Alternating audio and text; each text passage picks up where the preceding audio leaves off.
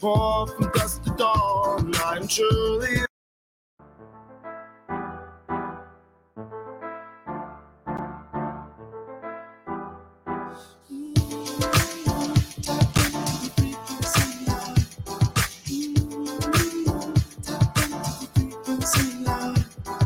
Far from dusk to dawn, I'm truly alive. The satellites it's a frame to illuminate this shaded place.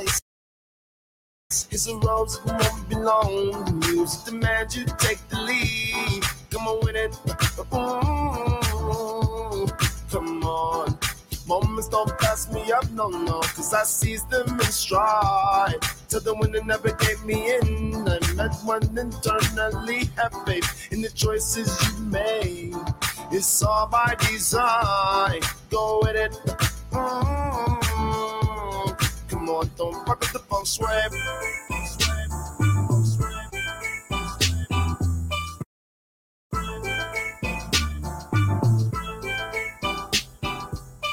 I see everything with new beams, I do dream. My eyes are glowing, mood rings, you're boring.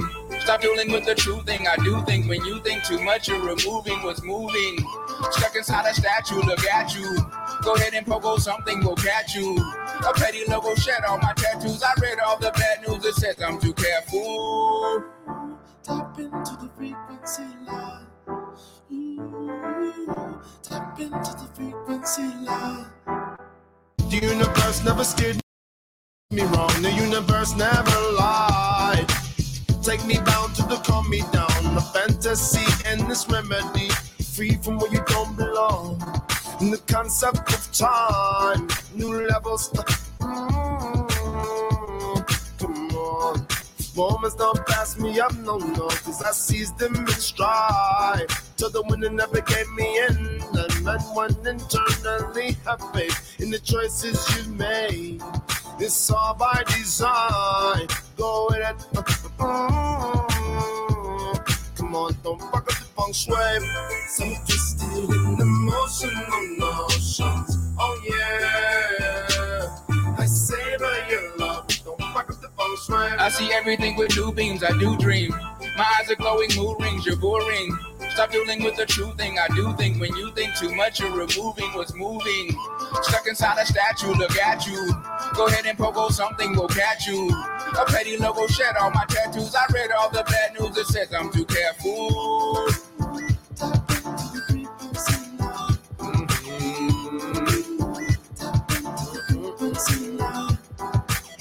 Feeling being tested every minute.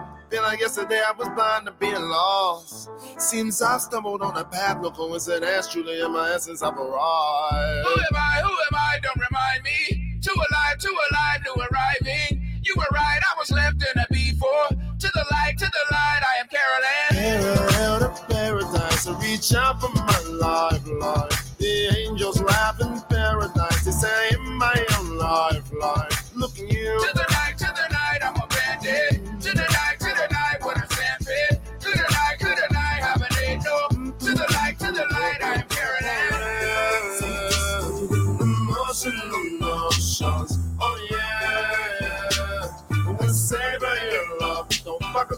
I see everything with new beams, I do dream. My eyes are glowing, mood rings, you're boring. Stop dealing with the true thing, I do think. When you think too much, you're removing what's moving. Stuck inside a statue, look at you. Go ahead and pogo something, will catch you. A petty logo shed on my tattoos. I read all the bad news, it says I'm too careful.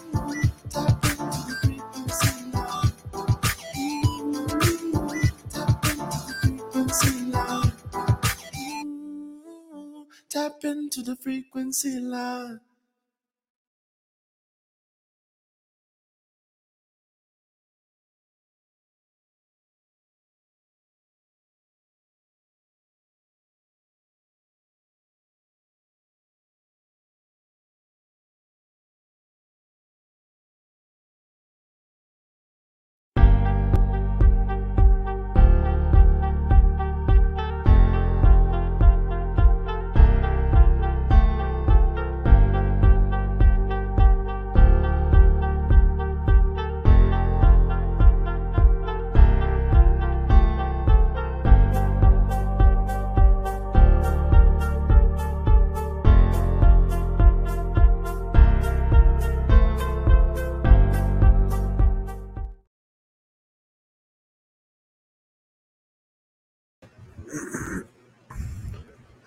And welcome to another The Spirit Animal podcast. Today we do have a special guest, the owner of Creative Reptiles, also a teacher, a very strong entrepreneur in the business as well as the industry, not only within the reptile industry, but also as in the photography industry. Migrated from different areas in its in his life where they move forward from education to what he currently is doing and is truly an inspiration, and that is why I chose to bring on one of a day one. Honestly, I would say, uh, yes, I am bringing on a friend onto the podcast. Whoever likes to talk shit, go ahead and talk your shit. But this is somebody who needs to to be spoken with and, and actually have a deep conversation about their journey.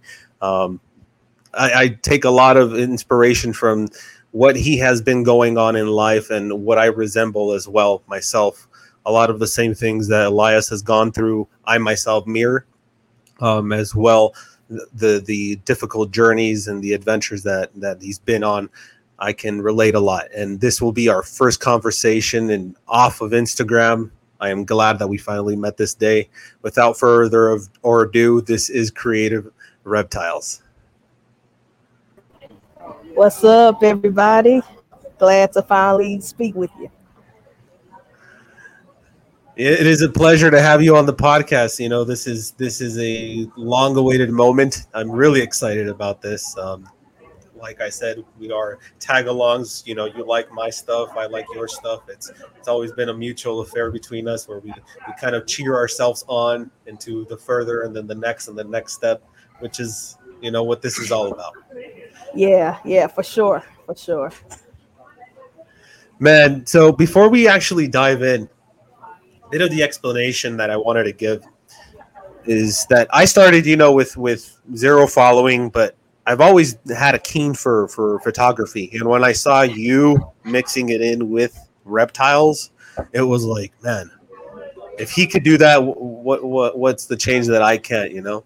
And, and then I started doing more and taking shots here with my daughters, taking them out to the park, and, and just doing a flow of just nature I didn't really want to put it into reptiles because reptiles were something that kind of healed me through my my dark depression moments where I was at my lowest in life. So I was like, I'm not to bring this in too much to my animals because I, I hold them dear to my heart and I'm just to, I'm to, you know, pretty much hoard them myself and keep them to myself and bug away from everybody. I'll admire your reptiles, but you know, I'll keep to myself. yeah, yeah, I understand. I understand. Uh, this this um game isn't for everybody, and sometimes, you know, you have to worry about not only the safety of your animals, but also the safety of the models. And so it, it, it comes with a lot of challenges, but you know, I enjoy it. I love it.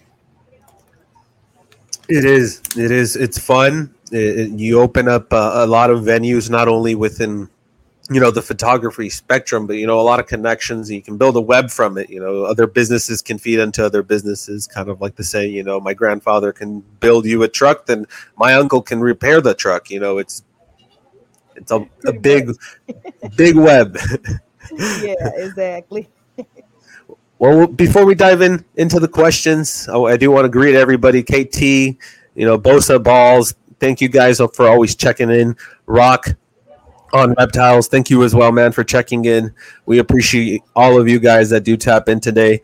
Uh, we'll go ahead and get started here now with the first question. I do want to ask. Well, it's very interesting to me because I see that you have a keen of, of both spectrums, where you practice Christianity as well, and then I'm not sure. You know, I can't judge, so that's why I'm asking.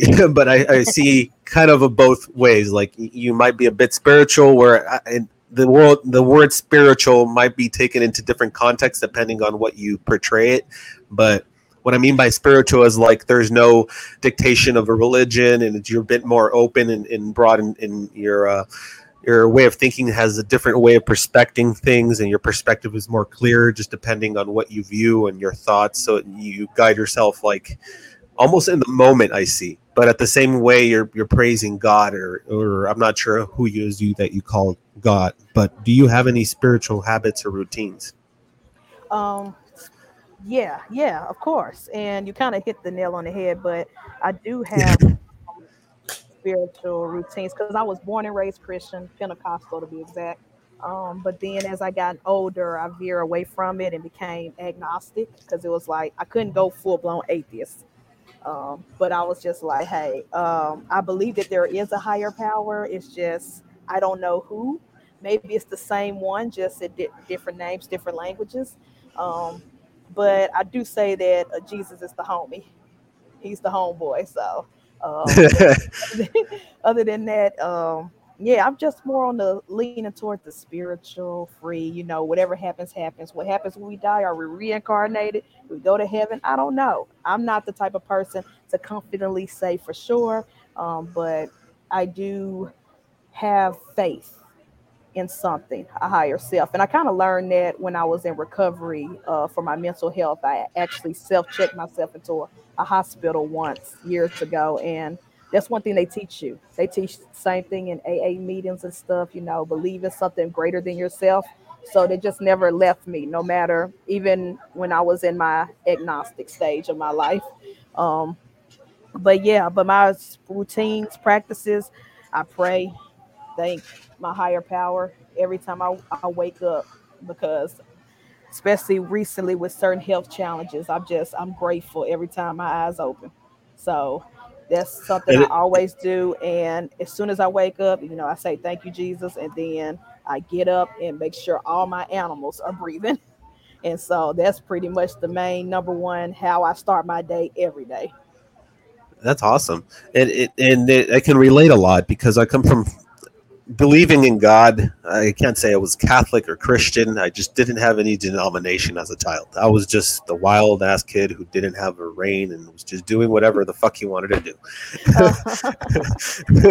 but I still believed in something that was there. Like I always had a sense of something because of my premonitions. I don't know if it was just a God given thing or something that I was struggling with in my own self, but I always had premonitions of things happening prior to them happening.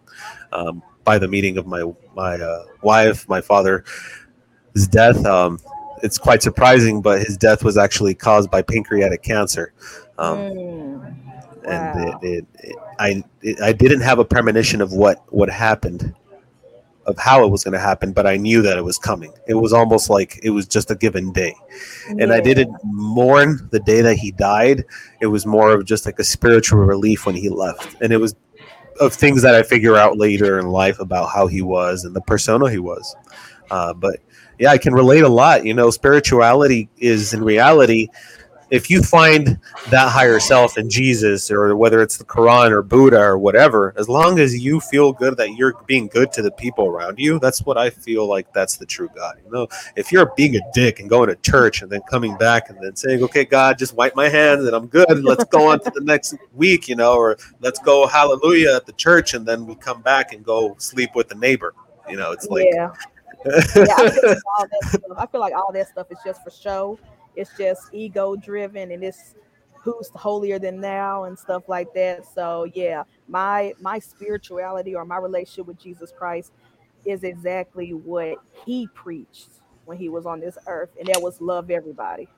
If See, my we practice, can't if my practices and my way of living is not does not involve that, then it's to me it's not the true religion. Mm-hmm. It's not true Christianity, in my opinion.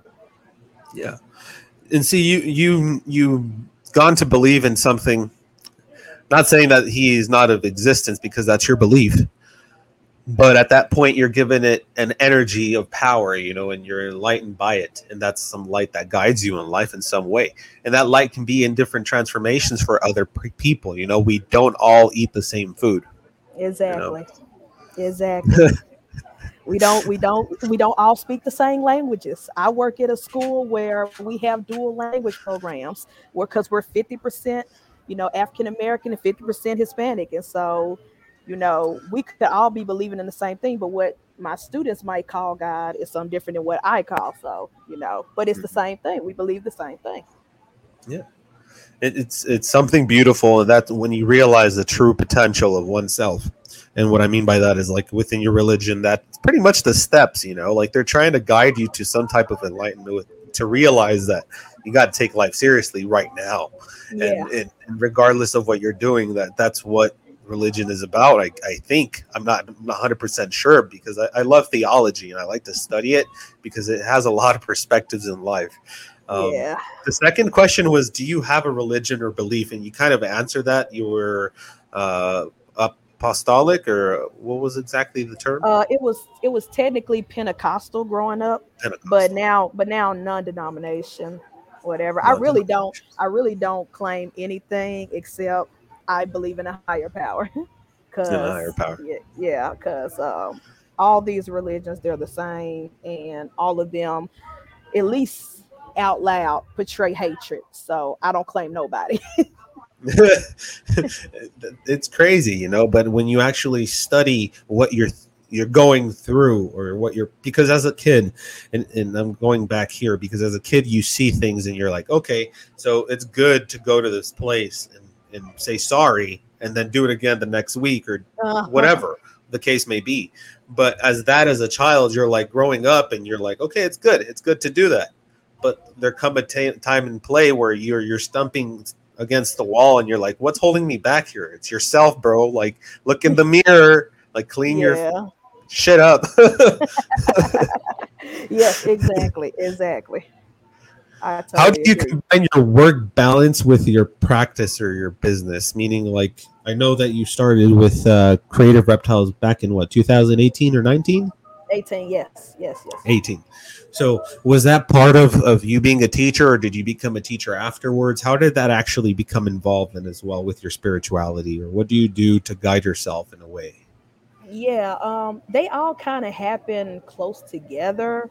Um, I at first when I first started collecting reptiles, I was working at Target, and I remember like it was yesterday. I'm in my apartment. I had some friends over. We were hanging out, and one of them said, "Hey, let me see your snake, Jasmine. That's my oldest ball python." And um, and I said, "Sure." And so I pulled her out, and they wrapped her around their necks, and then they was like, "Okay, get your camera. Let's take pictures." And we really, I still got those photos saved in my phone to this day we got uh, a photo shoot in my kitchen with my friend and my That's... snake and then I posted online on Instagram um, and maybe Facebook as well, and it just went off. It, all my model friends was like, "Oh my gosh, I want to do a photo shoot with a snake. Can I borrow yours? How much would you cost?" And it kind of, just those two photos in my kitchen of my friend with Jasmine started everything it's crazy how easily you can get involved to, with with these animals and a lot of things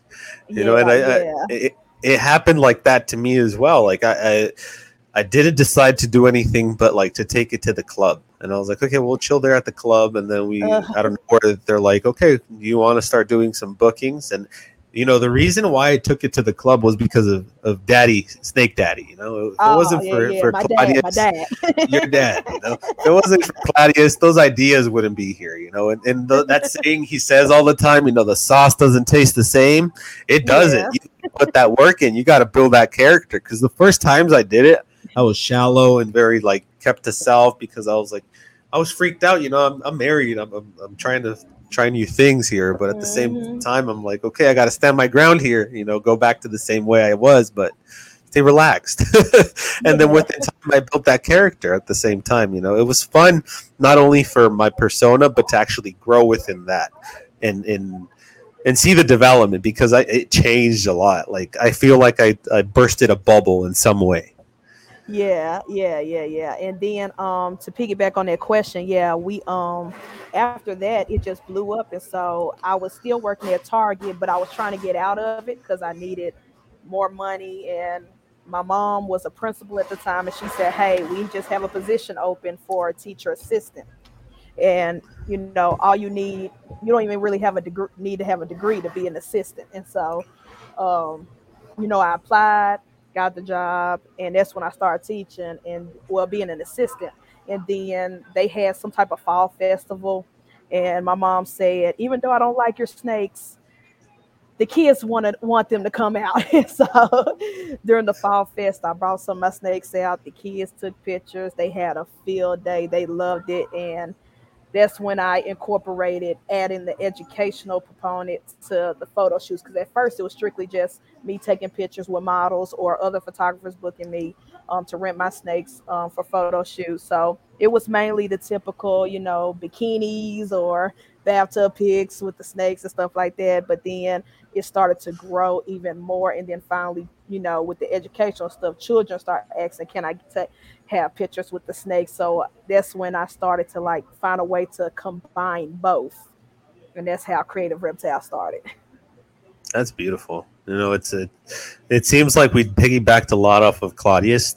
I'm not sure if you did yeah. as well, but like, it, it it seems like we we all have different types of niches. You know, like yeah. we might have the same type of road, but it's kind of like your photography is insane. And Claudius is oh, not a photographer, but he's Holly. He's Hollywood. You know, he's Hollywood. And, yeah, and that, that's his niche and then I'm trying to build something in the same format as him, which is kind of redundant, and I need to find my own path. So that's what I've been doing. I'm like, I'm going to do this. You know, if if if it wasn't for Ariana, and shout out to Ari Luna, uh, but if it wasn't for her, you know, allowing us to, to bring these snakes every month, you know, for the past yeah. year and so, like it's insane, you know, that we're booked from there. But I, we receive a lot of clients thanks to that. You know, if it wasn't for for them, that cons- consistency, I think I wouldn't have left, you know, what I was doing before. Like I, I, quit work and then we started doing with the reptiles and I'm like, okay, you know, we're doing good. So we're going to continue and push and push. And yeah. it's like overwhelming to the point, like, damn, like it can grow so quick. Like the snowball can get so big real quick. exactly. And it all has to do with connections. Like I, I used to be irritated growing up hearing people say it's not about what you know, but who you know and who knows you I used to be irritated with that quote, but it makes so much sense because I didn't hear about Claudius or see any of his work until I was like two or three years in. I was just because I was trying to find inspiration. I was tired of shooting women in bikinis with my snakes, and I was like, I need something different. I need something different. And so I was on Instagram, and I was like, I think hashtag snake models or hashtag snake photography on Instagram, and that's when all his stuff started popping up. And after seeing his work, his portfolio, I was like, yeah, he's he really is the father. That's why I joke on Instagram and say that's my dad. I was like, I was like, he really is the father, and he really inspired me because I didn't think, I never thought snakes in music videos until I saw his work and what his snakes have done, being on T Pain's music video or Tyga, and I was like, yo, I didn't even thought about that. And I'm in a city where it's all about music you know, the home of blues and rock and roll and all that stuff. And so, and there's a lot of great independent artists here in Memphis. And so I've reached out to some people, some people reached out to me and we're we're getting work done and now I'm starting to see, you know, the fruits of the labor, but it's it's funny how it starts from like maybe one model or one photographer and then they recommend you to somebody else and then they recommend you to somebody else and I've even gotten some bookings just taking my boa Jimmy to the park. Here. Yeah. I'll yeah. just take him to the park one Sunday, hang out, and then all of a sudden people come up to me, ask, Hey, you know, that's a cool snake. And what do you do? Is this what you do all the time? And I tell them about my business. And then next thing I know, I'm getting phone calls and DMs by those people later trying to book. So it, it really is about connections and the snowball effect of you know, one person can lead to five people real quick. Yeah, and you know that saying when they say, you know, a dud can bring a stud. It's true because you know somebody that doesn't want to buy it from you can eventually have a recommendation that will be fruit of, of that labor that you're saying. You know, it's, it's gonna give. You just got to give it time, regardless of what you're doing. Whether you're so, selling bandanas or selling reptiles or working on YouTube, it's gonna mm-hmm. it's gonna give. Exactly. Exactly. Elias, what is your morning routine as a teacher and your business? Do you have something that you do habitually? Um, every morning, like I said earlier, every morning I say my thank you prayers. Um, and then I try my best to do like positive affirmations. I some some mornings I skip because I'm so tired, um, but I try to say something positive like today's going to be a great day, or today I'm going to kill it, or you know some something to lift my spirits. And then the first thing I do check on all the animals, make sure they're breathing. Some of them get sick and tired of me. Like I'll I'll I'll get my hook and poke one, be like, okay, you're alive, okay, cool. Because I just my biggest fear is waking up and my babies aren't here anymore. And Mm. so I check on them and then I have to go and get my coffee before I do anything else. I have to start making the coffee, shower, get dressed, everything, and then head to work. And I had to get to work early, like it, it used to be like 5 a.m., but now I'm at a different school with different times. So it's like 6 at 6 7 um, most days. And I get there and I just prepare, you know, for for my day. yeah. so I agree with you, Boa Bosa. It, it, it is life. Coffee, Coffee is life. Uh, I can't live if I don't have coffee. I'm grouchy. The word I'm grouchy for the rest of the day. Do you make your coffee, or do you go to Starbucks or another coffee shop? Most days I make it because it's a lot cheaper. We got Keurig, so sometimes I use the pod, or sometimes I use the actual ground um, coffee and uh, the old school way. But on days that I'm rushing, because there'll be days I might have to take my nephew to school because he's in high school. Sometimes I have to take him early. Then I'll stop at like a Starbucks, or we have this local coffee shop that I love to death um, called City and State. I stay there 24 7. I'll be there in the morning, first thing. So it's just, um, those are my top places to go mostly. But Memphis is so, Memphis got a coffee shop on every corner. So if I don't feel like Starbucks, I'll go to one of the local mom and pops, support them, and it, it's all good. All the flavors, they're different in their own right, and they're all good. I used to like coffee shops until I started insurance. You know, I would prospect that insurance is. I don't even want to know. Hey, I used to work in the food industry. I, look, ignorance is bliss. Ignorance is bliss. I'd rather not know. Man, I would stay there all day and just you know, work, work, work. Oh, yes. Oh, yeah. You get stuck. Sometimes I go there to edit like a video for YouTube, and what I I'll be like, oh, this only gonna take me about thirty minutes. You know, the Wi-Fi's good. I can just quick edit, upload it. I'll be there for like three hours. be mad at myself. they have good seating, you know. Depending on the coffee shop you go to, sometimes they have you know couches, nice loungers. Yeah, exactly. Are you at school right now?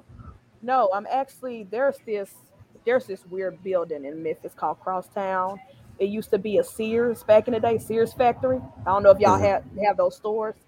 Um, They, and, yeah, and they converted it, so it's a it's a coffee shop in here, it's a wing store in here, it's a grocery store in here, it's a high school in here, it's an apartment complex. It's like an all around one stop shop. So I knew it had the strongest Wi-Fi. That's why I came out here, and they stay open you- late when the coffee. you have some good visual. Like you got some good quality going. Um, are you on your camera or is it your phone? No, no. I tried the phone on several other podcasts and it was trash. so uh, I decided to try out my um, YouTube vlogging camera, my Sony ZV-1, and it took me a minute to get it set up, like learn the settings, but it's a game changer. I love this little camera. This camera was Yeah. the best investment I made. And that's a mirrorless. Uh, actually, it's a point and shoot. Oh, Yeah, um, you know, back in the day when all the YouTube vloggers was on the Canon G7X, well, this is like a ten times better. So it's a point and shoot. It has the flip out screen. It shoots 4K. I haven't done the 4K yet because it takes up so much memory, but it, it it's it's an amazing little small camera. It, I, I it I use it. I use it way better than I use my mirrorless. I, I'm tired of carrying DSLR all the time, and and I've been using my iPhone to be honest, because like iPhone has some crazy visuals that these Mhm. days. You know, it's changed a lot. I think it's like 26 or 23 megapixels now. Yeah, Let yeah. be- All the yeah, the new Samsungs and the new iPhones have really gone up in camera. What was the retail on, on your uh, your camera that you're using right now? Uh, it was close to seven hundred, like six something. But they just brought out a a different version of this, a cheaper version. It's like four ninety nine, um, which is called the Sony ZV One F. So where mine where mine is where the lens pops out open when you cut it on, this one does not. The lens is like fixed, but it's pretty much practically the same camera. I looked up reviews and um, other things, and everybody's saying the same thing as far as picture quality and video quality. It's the exact same camera. The only difference is the lens is just fixed as is, whereas mine it pops out and you can zoom in and out. That's the only difference. Mm. Well, Zoom is pretty convenient. yeah, yeah. so, but I, I love it. I, I don't regret a dime, but I would recommend Sony ZV-1 or the Sony ZV-1F for the more affordable. no, Bosa iPhone is not over everything. I'm a Samsung person. you know, it depends on quality. You know, if if if you're using it for your television, I use Samsung. But when it comes to like cameras, I stay away yeah. from. I actually got the chat going on my phone so I can see the comments. I argue when I used to work at Target, I did the electronics and I used to talk to all the cell phone guys. They would tell me all the secrets. And I'm like, I I don't see why people spend money on iPhones. And then they have this elitist mindset that iPhones are better. And it's like, no, iPhones have Samsung parts in it. like, and it took them 20 years to catch up as far as the cameras go. You know, so, when I when I knew it was a game changer was when I heard I heard my cousin say something when I was younger he he was going through his his list, his naughty list on his iPhone. He's like, you know why I like iPhone? Because w- when I watch my porn, it doesn't come off, and when I watch it on Samsung, I get blacklisted. I'm like, man, that's a game changer. no, no, no. why you gotta be friends with people who sell the cell phones because they taught mm-hmm. me how to get into the um the manual where the developers the developers um settings. Once I unlocked that, it was OV. Can't nothing. My phone is can't man. Samsung is great. Once you get into cool. developer mode, you're good. There's a lot of hacks and a lot of ways you can, even with like the iPhones, you can jailbreak them. You know, it's, yeah. it's a lot of cool stuff you can do. Clovis Reptiles, Alvaro, thank you so much for joining, man. Uh, Welcome. supporting thank you for supporting. Brother. Thank you. Thank you, Clovis and we got a little bit off track there, but that's good. It's a good conversation. hey, hey, I'm all for for a cell phone debate.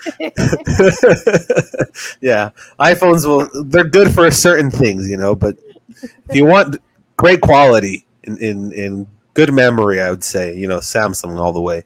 If you want just life of battery, I think Samsung will keep it. Your iPhone is dead within like six hours and you're done for it. Exactly my my siblings always asking me for my chargers, all of them, because they mm. their phones die. so why did you choose reptiles or animals and the whole thing? I grew up on my granddaddy's farm, and it's kind of funny because none of my parents like animals. Um, so I grew up on my granddad's farm when I was a kid, and when while my mom was in school, because she was in college at the time, um, my granddaddy would babysit me, and we will always be out into his field because he has a bunch of land. He raised goats, he raised pigs, he raised everything but cows and horses, pretty much. Whatever animal he could find, he was raising, and I was helping That's him cool. out, and he taught me he was the one who taught me all about the circle of life before Lion King came out. He was like, Don't get attached he said, Don't get attached to these pigs because they're gonna end up on the dinner table. And I was like, No, grandpa, no. but I've always had munching on the bacon. I've always had the instinct in me to love animals. This has always been my thing ever since I was a child. But I didn't know uh, there was a possibility of owning reptiles until I was adult and I met some people who had snakes and stuff. Um, but even when I was a kid, I remember my granddad saying, telling me and my cousins, hey, if you're out in the yard and you see a snake, let me know and I'll kill it. And there have been plenty of times where I see snakes in the yard and I didn't say nothing. I don't know why. I just I was like, nah, granddad ain't finna shoot this. Uh-uh. but, but that's just how I've always been. And so once I realized you can actually own reptiles and keep them as pets, it was it was over. One snake became three, three snakes became ten, and now I'm at 15. And have you kept any lizards or any type of caimans a, or anything? I've had a crested gecko, um, moonlight. I've had him for like four years, and then I tried to switch up his enclosure, make him more bioactive, and I messed up, got the wrong substrate, and he got impacted. But I hope Mm. to get more lizards soon. I just gotta work out the kinks and what I messed up with the enclosures and stuff because I never want that to happen again. That broke my heart. Um, but I. I do want to get crested geckos again. I do want to get a leachie gecko. My dream lizard that I want to get hopefully next year is a rhino iguana. I love me know. those. Yeah. Josh I has some right now. Did you see his babies? Oh man. Uh, yes, I did. Man, I, I just love I don't know why I love those lizards, but I do. And I want one so bad. Rhinos are insane. I have one right here. Well, actually, she's. I put her outside in the enclosure today. She's outside. In, yeah, she's outside. yeah, every time every time you post yours, I get so happy. I'm like, yes. I need to start posting her more often. man, man, Yeah, man. I I, can't posted. wait. like I, I love rhino iguana so much that I got a name already prepared and saved. Like I'm not naming no snake after this character until I get my rhino iguana. then- Yeah, I want to name it Maleficent. So oh, that's okay. as yeah, close that fits. that- that's close as a dragon as I'm going to get because I cannot afford to feed and care for a black dragon. Black dragons are insane. Yes, they are. I mean, I got the land, and I'm pretty sure my dad could help me build like water, like a pool for them. But I'm thinking about that bill because they're carnivores, man. That bill, that li- that lifelong bill for years. Like, no, I'm trying to go vegan, so I'm trying not to not to buy steaks and chickens, yeah, that light bill goes up. especially, pay, like- for a lizard. Yeah, four to six hundred, you know, per, per building. Ooh. If if I have somewhere else at, at a homie's house, I'm paying another two hundred dollars. It, it, it adds up quick. Yeah. Mm-mm-mm. What was your line of business or your previous career, or has reptiles always been like kind of your first business? this uh well like i said the photography stuff started maybe a year or two before the reptiles. So i was you know just a young photographer. I've always had a camera in my hand ever since i was younger. Um but as far as professional goes uh, the photography i was like shooting models or doing like family members weddings and birthday parties so that was my first legit business that I started before the reptiles. I just technically just added the reptiles to it. And then as the reptile part grew, I kind of lost the love of regular photography, like shooting humans. And it was, and then also, then also, you know, people don't take photographers seriously. They either don't pay on time or don't pay at all, and then expect you to deliver the photos, or they're late for appointments, or you know, they lowball you and try to haggle your prices. And it was like, you know what, I'm done with it. So technically, I retired as a photographer, but you know, it just focused on the snakes, like the snake rentals and stuff. But whenever I feel inspired, I got a couple of model friends I could call and say, Hey, I feel like doing a photo shoot. You want to, you know, meet up and we'll get it done. And then I'll post on Instagram and that's it. But professional wise, the reptiles is the main business. Yeah, that's that's cool, and, and I understand. Like, there's a lot of stuff that goes on into the photography business or the industry. There's a lot of animosity as well as jealousy, and you know, we run into different oh my businesses. Gosh. Yes. Oh my gosh. That's another reason why I got out the game because it would be photographers that will pretend to be your friends up close, but then be on social media talking mad shit. And it was like, y'all, it's just pictures. It's not that serious. And Y'all are kids. a- and technically a lot of y'all at least in my city a lot of these photographers they style is the exact same. There's only a few photographers here that style is different from everybody else and stand out and i love working with them personally. And it's like y'all are just so y'all arguing about stuff and y'all create the same photos. Y'all work with the same models. So every picture on instagram looks the exact same. Why are we doing that like like, you know? I'm over this whole community. I'm just gonna stick with the reptiles. If a photographer wants to book them, cool. Pay me my money, and that's it. Like, but as far as being a part of the rat race, I'm not. I'm. I'm not with that. yeah, nah. See, when I put out my stuff, I just put it on my website, and I put I put a book link, and I Mhm. just set my prices and people hit me up. So it's like you have to set a deposit with me before you even get booked. I'm not gonna make everything and set up everything all nice and then you don't show up. No. Exactly. and some people do that. Like legit, this is when I really realized I quit. legit, a, a girl called me. She doesn't even live in the city. She called me, booked me for my photography service. I rented a studio because I got friends who own studios. I rented studio time, all this jazz. All she had to do was just show up. And she paid the deposit. She paid the deposit. She paid me the deposit. And thank God I list in the contract that it's non-refundable. Because the day of, not even, I I text her that morning. Actually, I text her the night before. Then I text her that morning to confirm. She waited to an hour, no, not even an hour, 30 minutes before the shoot to say, hey, I got anxiety. I can't show up. I was like, what? So luckily, my friends who own the studio was like, hey, you can use the studio time whenever, you know, they gave me a rain check. I didn't have to pay Oh, another that's- deposit that's like that. But I was like, we just wasted money, just got out of my pocket. yeah. Like I just so I was like, my business shouldn't be losing money because the Mhm. clients don't respect. So it's like, you know what? Photography is just a hobby. It's just something I do for fun, for people and work with for people that I know and like. And then, you know, everybody else now. When they and I still get calls to this day, like, hey, can you do my wedding? Can you do my birthday party? Can, I got, you know, I'm graduating. I'm like, nope, I'm retired. Here go three other photographers you can book. I'm like, I'm it, it, get, it gets it's it is stressful, you know, and it, it's fun to do it to get the the hang of it and just to figure out what you photographers do photography and they don't figure out what their rain is or what their rain is what their track is because everybody Yeah. has some type of niche that makes them special and unique. But if they don't figure that out they're going to be mimicking everything else that they see. And that's what i found myself doing in the beginning and i was like no i don't like it. I'm going to switch my camera. I'm going to flip my whole body around to see how it looks.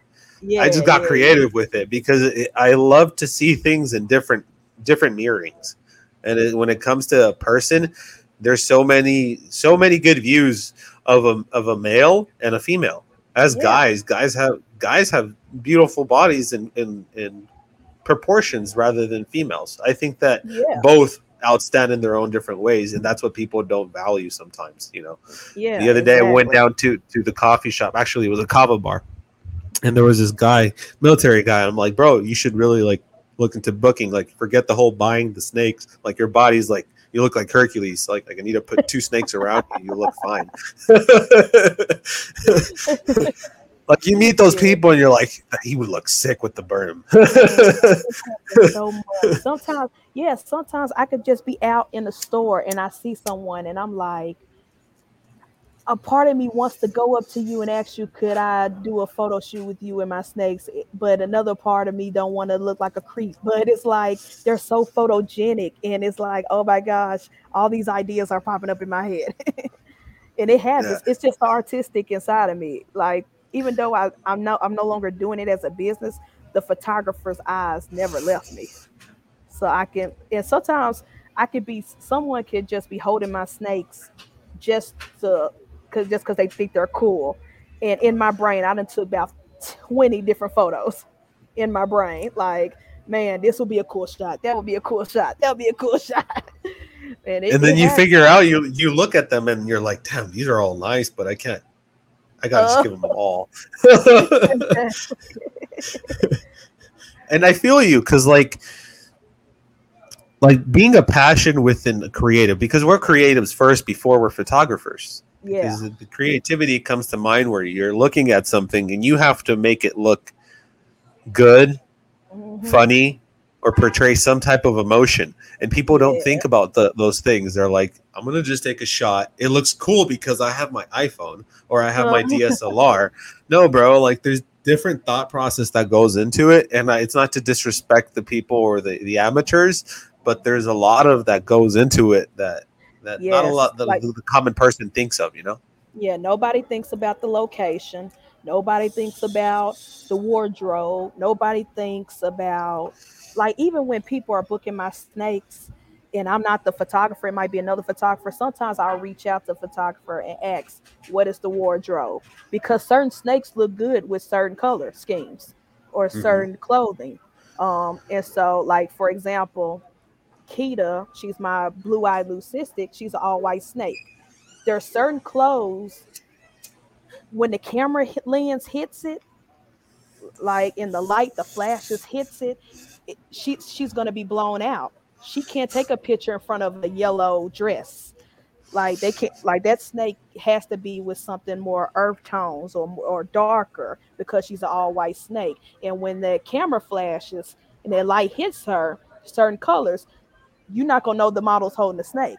So if people don't that or when you come with that. exactly they don't and, They don't and i'm sorry it. to cut you off there but like the other thing is like when they have skin colored clothing of the snake Yeah. take Oh take it off here's some here's another shirt try it on I can't tell you how many. I can't tell you how many photo shoots I went to where the bikinis or the dress or the outfit was snake print, and be a different. Then it'll be a different snake print than the snakes I have. I'm bringing a python or a boa, and they got a doggone anaconda dress. I'm like, it's not gonna look right, y'all. It's not. We got to do a wardrobe change, or I got to get a different snake. It's not gonna happen. there, there was only one time at the club where I felt that that was appropriate. The, the lady was holding her name is uh, Luna or Celine, I believe her her name is, uh, owner of Luna Scrubs. She had a, a, a white or not white, a purple skirt, but it was the, the print of like a crocodile skin. It looks so pretty. Like I think I think the picture's on there, but it's very contrasting on my white burm, and then the Oh, background was black, so you could see everything. Like it, it was just a good just shot. Perfect. The perfect, Perfect. But you do get those like the white snake, like you're saying. It's really hard to get a contrast or any type of color because it's so much bright coloration. And like the Burmese that we have, the white uh, uh, ivory, uh, she has a little bit of yellow speckling on the top.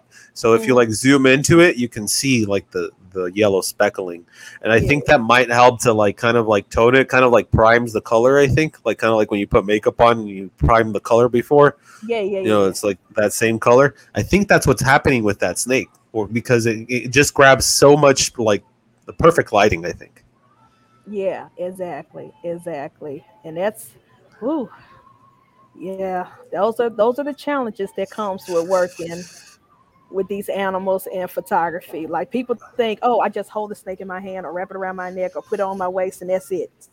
Like snapshots, that's it. And I'm like, no, no. It take if You you, want a nice photo, if you want a memorable photo, it takes a lot of thoughts behind it.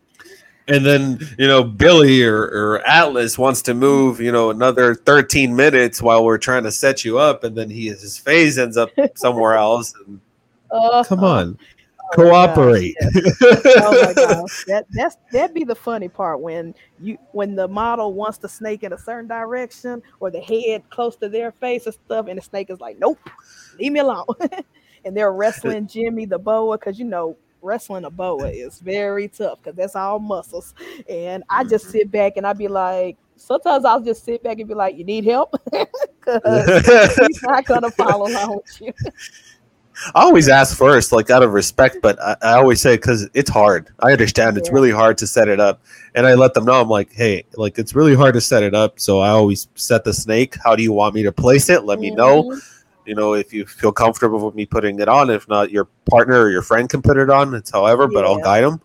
Uh, but it, it's like that. Like it's easy to put on, but the moment they start moving, it's like, come on, cooperate. Yes, I'm sitting there with the hook. Yeah, ball pythons are easy because the pi- well, I'm not gonna say all are easy. Jasmine can be pretty flighty and moving around, but for the most part, they can be still once you place them where you need to place them. But my boy Jimmy, boa constrictors don't give a fuck about your photos. They're gonna move. No, They're they gonna climb. Yeah. You're trying to have them around your waist, and he's gonna go up to your head. So you you're gonna get a lot of headshots. And you know, like pythons, they usually move and they slither forward or they caress to the sides. And like Uh-huh. boas will be like, "Hey, I'm right here. I'm over here." Uh-huh. like a straight 180. Like, come on, bro. Like you were just looking straight at me. yes, exactly.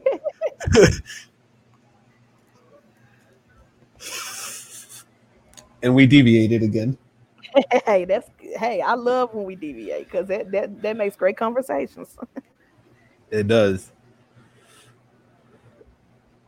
as a child, did you remember what you wanted to be when you grow up? Of course, as a child, as a ch- when I was a kid, I told my mom two things. I said, one, I'm going to work for Walt Disney, and two, I'm going to be a vet. How those two ever combine, I have no idea, but that's just how my child brain goes. I'm ADHD, it probably. It just went, you know, from, from ages five to seven, I wanted to work for Walt Disney. From eight, even though I can't draw a lick to save my life. And then from seven to like 15, I'm going to be a vet. And then I get to school, take biology. First, I went to school, took art classes, realized I couldn't draw anything beyond stick fig- figures. And then I decided, okay, I'm just to be a vet then. And realized that I don't like the sight of blood and guts. so, and, and the fact I was like, wait a minute, my job, I have to put a dog to sleep? Like, no, I can't do that. So that's when I got to college and realized, you know, I'm just to go get a degree in like film and video productions because my my childhood dreams are all crushed. I think I could relate with being a, like you said you were wanting to go into vet tech or becoming an official veterinarian. oh well, a, official vet. Yeah, growing up as a kid, I, I kept saying I was going to be a vet, like telling everybody that. Yeah, I I, I worked at PetSmart probably 2015 to the end of 2015, um, probably beginning of 2016, and after seeing like Banfield, like I would walk in and take out their garbage or clean up after them, and like seeing how they put like the, the bottle into the anal of the dog to take out the Mm. stool. I'm like, you know, it, it, it's, I love people. I'm very humanitarian, but when it comes to sticking things up in other animals, but I'm a little bit like, damn, like I could I can stay away from it. Like there was this podcast we had not too long ago with with Mean Mug. He was telling me that you had to squeeze a Frenchie's shit out after they become a certain age because of the breed. I'm like, why the fuck are they Mm. breeding these animals? Like it's insane. Like Mhm. like I can't do with that stuff. Like I can feel you there. Like and they, and they don't tell you this in elementary school. Like they're like, oh, you can be, when you grow up, you can be a vet and save animals. You can save an animal, a sick animal's life. They don't tell you all that nasty, gruesome stuff. Mm-mm. Mm-mm-mm. And then you're dealing with other species, you know, reptiles, and then let's say you don't like reptiles, or you don't like hamsters or rabbits. Like, who's gonna feed Billy the Bob or whatever? exactly. But I think my biggest thing, because I'm just so sensitive, I can never put anything to sleep. Like I Yeah. witnessed, the, I, I, our family rescued a puppy years ago, but we found him in the woods actually, in on my granddaddy's property. We didn't realize he had parvo, um, Mm. because we took him to the vet. But by the time we took him to the vet to get his shots, it was too late. He already had it in his system, so the shots wasn't gonna do anything.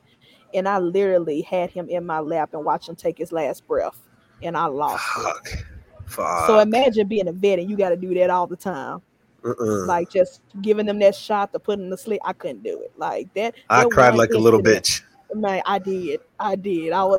I, did, I called off. I called off work that day. I said I can't go. I can't come to work. I don't feel good. I was. I was sad. I was messed up for days after that. I was like, yeah, this career ain't for me. I can't do it. yeah. It's it's stressful when you have that love and affection for that animal, you know, and it's Mhm. somehow you grow from it. And like having reptiles, I've, I've lost a lot of reptiles. I actually lost a leopard, uh, not a leopard gecko, a crested gecko from Josh from South Bay Mhm. Reptiles. The same thing, but it, it was because I didn't have the right husbandry, kind of like you, the substrate, you know, the impaction. Yeah. But mine was because of the airflow. It was just too compacted. I guess the airflow Oh, wasn't wow. properly or it was too sealed. Uh, my temperatures might have been too raisin and it caused, you know, some type of fungal infection. But I saw like little warts at the bottom of the belly. And I sent him pictures and he said that he had, you know, no notice of it. It was very healthy. I had it for like a month already. So it's like it was my fault. So yeah, it was a, it was a, it was a learning curve. Um, I had a bioactive enclosure set up for it, but you know, it's still waiting for another crested gecko. But at this point, it's like you, like you, you get emotional. And like the only time I cry in front of like people is when I'm like very emotional or like my animals. Like I don't give a shit if you're in front of me, who the fuck you are. If my animal drops dead, I'm going to sit there and cry like a little bitch because that's my, that's me and that's that's the love that I have of, of my animal. Exactly. And I'm the same. And I don't get how, you know, how when we were kids, we might have had a hamster, it died, and then our parents just went and got another one. I, I can't do that.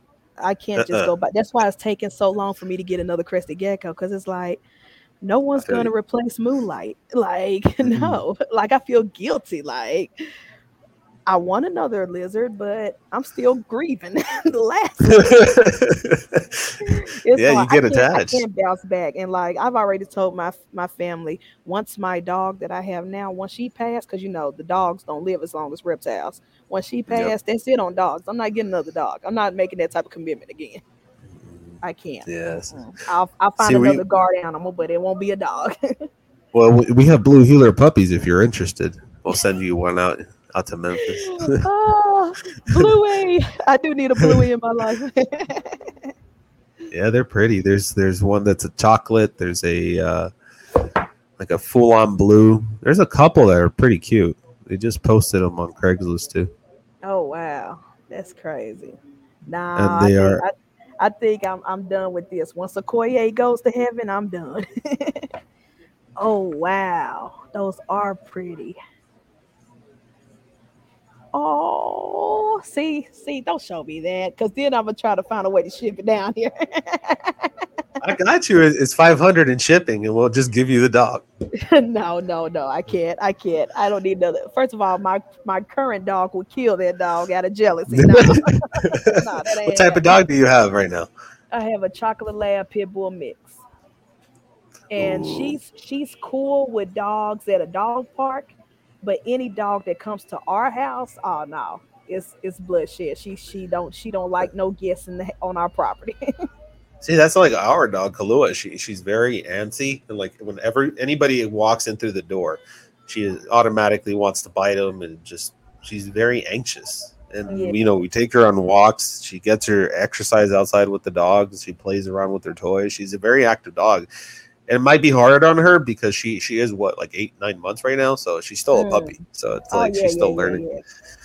Yeah, but no, she's very like anxious and happy. Yeah, mine's just territorial. Well, if we're out in public, she's cool. She'll play with any dog out there, big or small, no issues. If that come where we live, she no, she's ready to fight. She she Yeah. chased a coyote out once, and I was just like, "You're gonna die. Why are you chasing a coyote? You're gonna die." you step in my property. yeah, she's crazy. Who do you consider an idol? It might not be a person, maybe it's an animal or someone in your life that you consider an idol or motivational piece. man my i don't believe in having idols because humans are trash but i will say the closest were both my grandparents my grandma and my granddad and they both passed away a year and a day from each other like my grandma passed away in 2017 and then my granddad passed away in 2018 a year and a day anniversary of her death so my idols are no longer here but i feel like they're still here in spirit but yeah, those are the only people that I hold in such high regard. Now there are role models I look up to, but Yeah.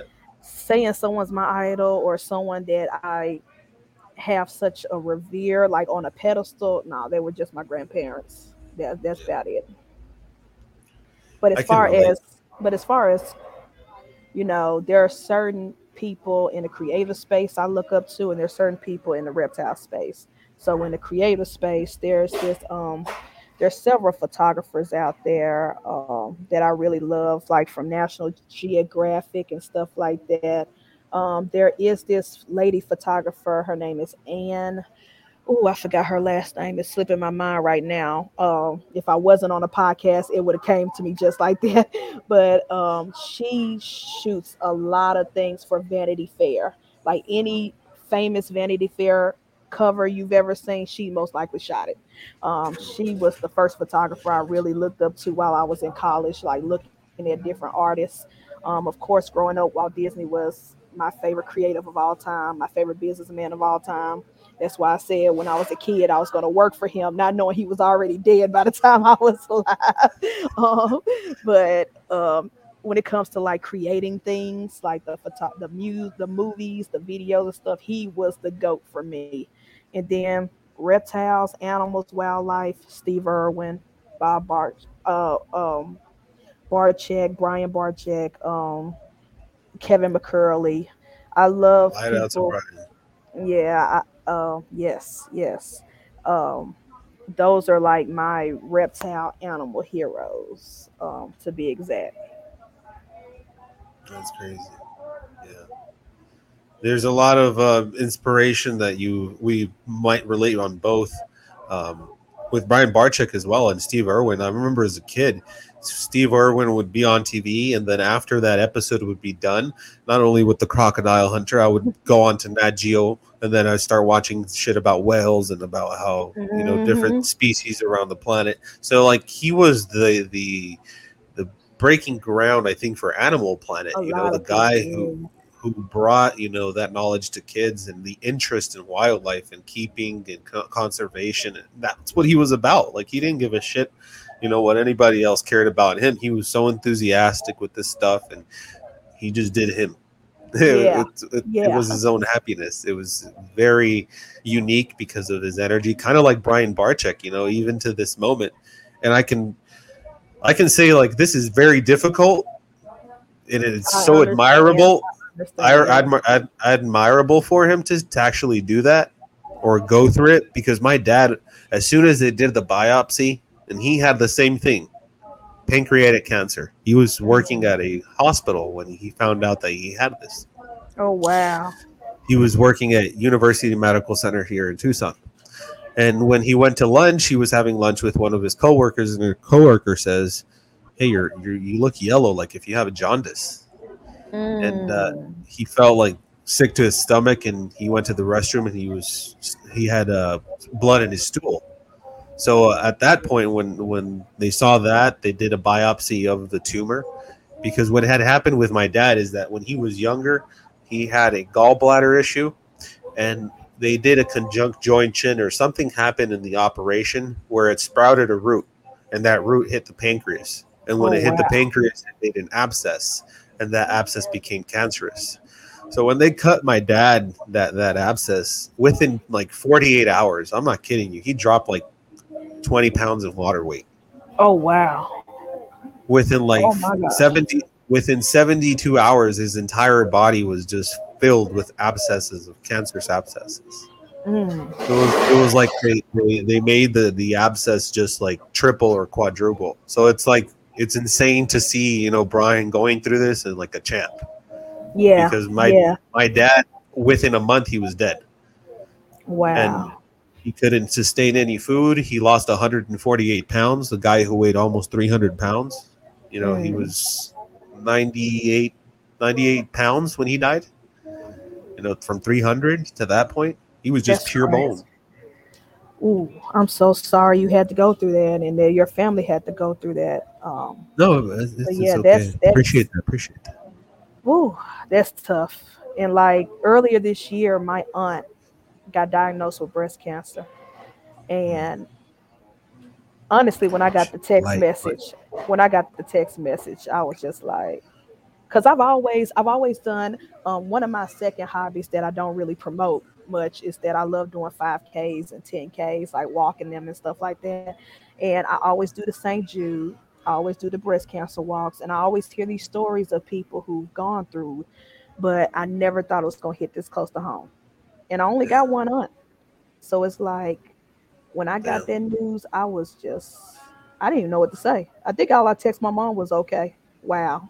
like, but I was just heartbroken. Now, luckily, she did the chemo stuff, and um, thank God she was able to ring the bell when they said they no longer can find the cancer in her body. She was able to ring the bell at the doctor's office. They celebrated, but that was a scary moment because I was just like, it's just that c word, cancer. It's just it's it's tough, and like I'm always doing the St. Jude runs and walks and seeing those kids. I can't imagine a child. A grown person is already heartbreaking, but imagine a child who has to go mm. through chemo or go through any of those operation stuff. It's just it's heartbreaking. That's why I, I just hate I just hate cancer for real. Like it's just horrible. But I do commend Brian for not only going through it, but sharing it. Because Yeah. a lot of people fight these battles on their own. They don't Yeah. tell you nothing. And I mean, look at look at um the actor Chadwick Boseman. None of us knew until he was gone. And that's and but to have someone like Brian going through it, but he decided to share it with everybody and have the community around him to back him up and protect him and hold him up and pray for him and stuff. I, I commend that. It's, it's, it's very brave because not a lot of people do. A lot of people rather suffer in silence. It is, but he's also thinking not only he's he's a selfless man. You can see it. You know, Mhm. all the things all the things he's doing is is to leave that legacy not for him. Because at the end of the day, you know, it's it is what it is. yeah, That's a lot of power to him. And the people that don't uh, see it, go fuck yourself. exactly, exactly. We're not going to pay those haters any mind. Like they just want to be better. But had it been anybody, had it been them or anybody close to them, Mhm. they wouldn't be talking such trash online. Yep. But but what I've realized is that those people are just hurt people. Yeah. They're hurting. They're miserable. So Yep. I don't pay them no mind. Exactly. And, it, and when they when they criticize and, and when it's not constructive criticism, you can feel the energy. And when that comes from frame, it's because that person feels themselves. It's like a mirror, you know, that they feel that way about themselves. And in order to Mhm. fix that error in themselves, they're going to put that person down that made them feel that way. It's exactly. like go heal, man. You know, it's and, and going back to your grandparents. I can I can relate that in the spiritual portion because what is a grandfather, a person or a grandmother, a person who has gone through what they've gone in life, and they probably already healed. So that makes them a Mhm. beautiful soul to admire and actually have some type of idolization because at that point they're peer You know, they, Yeah. they've gone through the steps that we are barely going through. You know, and exactly. Like they've been through it all. They've seen it all. My granddad fought so many wars. He, I'm pre- he don't talk about it. He don't talk about his past in the army and stuff. But I'm pretty sure he done murdered some people. He done seen people get killed. He done seen his homeboys get killed. Actually, I found out years later as an adult that you know he was previously married before he married my grandma, and he and they had a child together um, he went off to war, came back, and the child had died. And Oh, so, shit. just imagine you going off to war, fighting in a country, uh, foreign land, you seeing all the traumatic shit you're seeing out there, and then come home and find out that you lost your child. Can you imagine the levels of PTSD? And my granddaddy don't talk about that stuff. Like I didn't find out till till adulthood from other people. Like he still, I'm pretty sure he has a lot of horror stories he done took to the grave. But out outwardly with us, you know, us growing up with him, you know, he just he just he just was uh he was crazy. He he was quick to cuss you out, but he also had a level of enlightenment and a level Yeah. of like I've seen some shit and I'm gonna teach you so you don't have to go through the same shit I've seen. And Yeah. I, I, that's what I respect him so much. That's why and some elders like like my grandmother from my dad's side she can be an asshole like you, you can feel like that those people are still so so bunched up and they haven't yet found out you know like found out. So it's kind of hard for them to do to actually help anyone or to feel any compassion so they become grumpy and just tired all the time. I don't know it's some type of state of mind. Yeah. um, and I think that what's that might be what sprouts Alzheimer's and other other diseases, you know, mental diseases, because they don't have anything to entertain the mind to Mhm. continue with growth, and, and they become dormant. It's like you're doing it to yourself. exactly. Exactly. And yeah. I I totally agree with you there. What do you think your spirit animal is? I've been thinking about that question for a while. Um, growing up, you, growing up as a kid, I always thought I was gonna be like a wolf. You know, that was my favorite animal growing up. Then, as I got older, you know, tigers were the thing. And now I'm in reptiles, but if I could choose a spirit animal, I wouldn't even pick a reptile. To me, I would pick something like a falcon or a hawk, like a bird Really? of prey. Yeah, we have a bunch of them out where I live. Um, like our yard is filled with hawks and owls, and sometimes I just sit outside and just look at them flying above. And sometimes I, I I'll, I'll get lucky enough to catch them coming down and snatching prey and stuff like that. Um, but I feel like I, I admire a bird of prey. Um, and that's to me that level of freedom. That's what I strive for growing uh, like in life to have a level of freedom of a bird, not just any bird, but a bird that could take down anybody or anything. So I would say probably like a hawk or a falcon or an eagle or something like that. An eagle.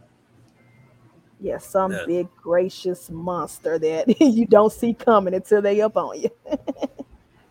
The American, the bald. What is it? The bald American eagle. Those aren't even my favorite ones. Uh, my favorite one is the uh, the real Tarzan. He has it tattooed on his head. The Harpy eagle. Um. Oh, okay. the Harpy. That bird is beautiful, and it's big. It is huge. I I don't think any other animal can come close to that. I just love that bird. That that's my favorite eagle out of the birds. You said it was called a harpy. I think so. H A R P Y. But uh, the real Tarzan, he actually has it tattooed on the back of his head.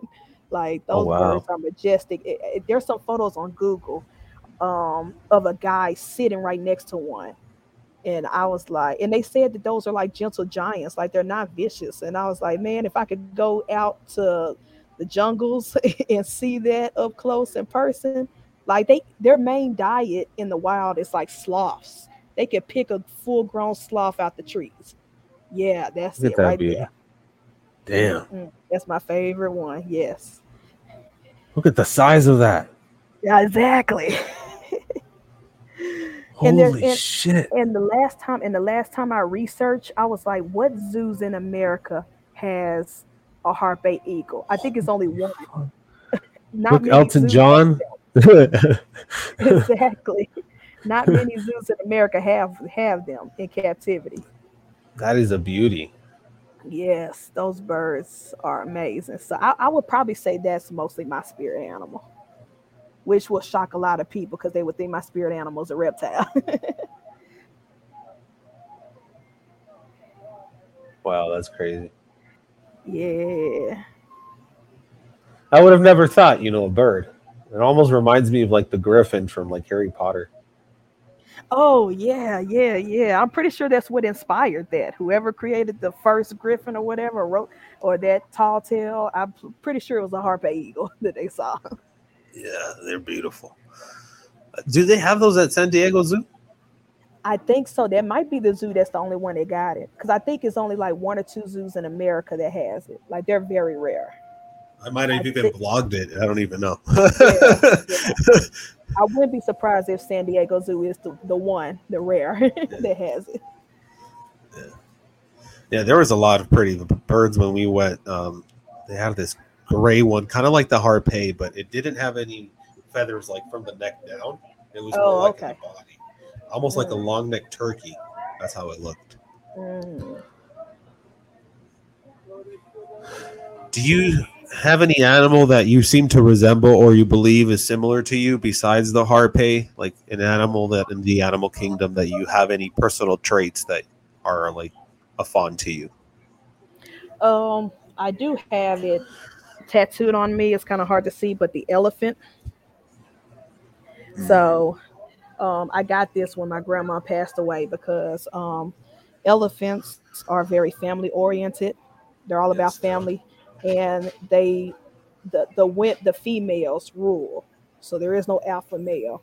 The queen, the queen elephant, the the like the eldest female is the ruler, and that's how my family grew up. Like yes, we did have strong, powerful men in our family, like my granddad, but the women ran the show. you know Oh, what yeah. I'm saying? My grandma was Even in the, the the Hispanic cultures or the like the, the Colombian cultures or like the Latin cultures, the Yeah. grandma's always the one who runs the show. If Yeah. Nana doesn't say it's okay or Mama Grande doesn't say it's okay, well, there's no okay. You're not going Exactly. for prom. You're not doing anything. exactly. Like there have been times where I would try to, you know, be sneaky. Any every child done that. Be sneaky. Go off to granddaddy. Be like, hey, can I have this? Can I have this ice cream? Go ask your grandma. I'll be like, oh God, I already know what she's gonna say. Come on, And granddad. so yeah, I, I would say spiritually, I relate more with the elephants. Like the females in our family rule. They're the they're they're the top, and and we're all close. We're very close. We stick up for each other, even when we fight and cuss each other out and all this other jazz. It- It's like we're to at the end of the day, you don't mess with us. and they never forget. the. They Yeah, never don't with forget. you don't mess with none of us. Like we we go down together. Even like me and my siblings. If we get in trouble, we gonna get in trouble together. There is no I. we are a team here. Like the episodes, uh, Brian Barczyk and, and Steve Irwin put out almost the same episodes in the wild where they were like in front of a uh, elephant herd. That stuff Yeah. was crazy. Like the way humans are definitely garbage. LOL. Yeah, we are garbage. We are. 24 7. yes, KT, yes. yes. We are. Humans are trash. And like to I don't understand to shoot or hurt an elephant or a rhino or a hippo. I just don't understand it. Like they don't do anything to anybody. And there's At the same time, we shouldn't have developed consciousness. You know, we we're not worthy of it. We're We're, not. not. worthy. I think another another animal should have developed it. exactly. They should not have gave it to us. Mm.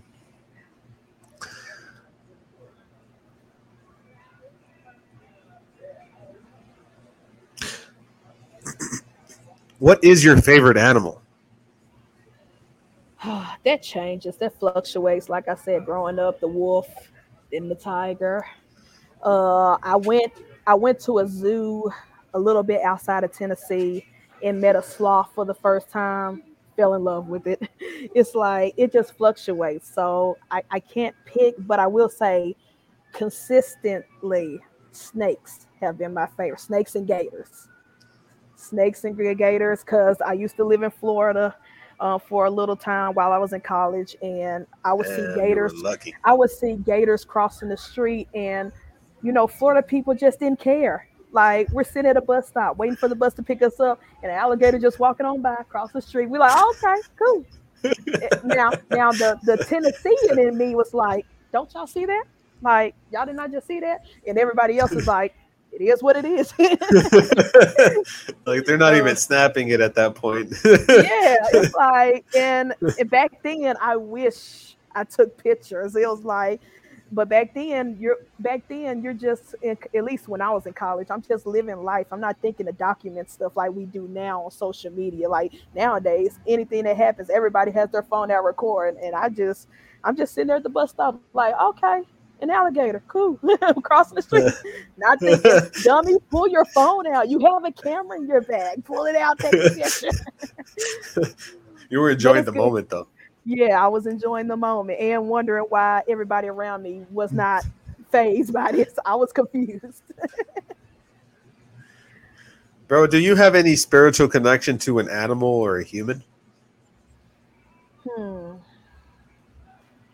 I personally feel like my boa constrictor Jimmy, we've gotten real close to a, to the point where I really feel like I just look at him. And it's something about looking at a snake in his eyes. Like I just look at him and I look at him in his eyes and stuff, and it's just like wow. Like there were like like I said, I, I would take him out to the park during the summertime, and I would sit him on the grass, and sometimes I would take a few steps away from him, and he will follow me, and then I'll turn and go somewhere else, and he would he he never stops following me, and it's like. I know people say that snakes don't have emotions or personalities, but I feel like this guy really, it's something there. Like he's not letting me stay away from like far from him. You know, most people they have pet snakes. Most people they have pet snakes. You put on the grass nine times out of ten, you better watch it because it might veer off and you ain't gonna never see it again. but Oh, him, energy plays a big part. Energy speaks louder than words. Yeah, yeah, it's just different. Even during photo shoots, like I'll be posing him with the models, and the models be holding him, and I will step off so the photographer can take their pictures, and Jimmy's head just moves and follows wherever I'm at. And, and they and they all joke and be like, "Oh, he's looking for you. He's looking for you," and I'm like, "He probably is."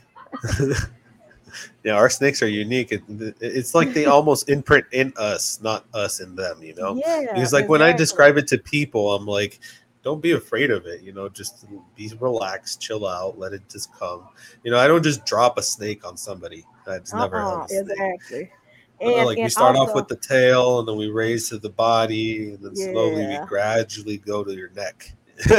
yeah, exactly. And I, and I'm not the type of people who like put human emotions on animals, especially reptiles. And I don't think that it loves me like a dog or a cat. But I do feel like there's some type of imprint, or like if he sees me, he knows me. He Yeah. knows I'm the human that cares for him. I'm the human that cleans him. I'm the human that feeds him. He knows something because he don't act the way he act around me. He don't act around everybody else. He's always chill, but if I step away too far, he's looking for me. And so I feel like that's probably. And then of course my dog. Every everybody and their dog is like best friends. everybody. So unless you just you have a dog just to have it and you really don't like it for some reason. Um, but yeah, Koye, she we have a big queen size bed and she's just on me. she's like, we got all this space. Why are you on me? and so she's she's very attached. That that dog is too attached. I think she has separation anxiety. I love dogs and cats. I think if you're not a dog or cat person, that describes a lot of your persona. But also with Mhm. being a dog person, you grow into becoming it because, like, when I was a kid, I always had dogs. But until I moved with my mom when my dad passed away, um, there was this time where this dog, it was a cairn terrier, it was like fluffy, almost like a poodle, but it was a medium sized dog. But like the moment I saw her, she just like there was a spark or connection, you know.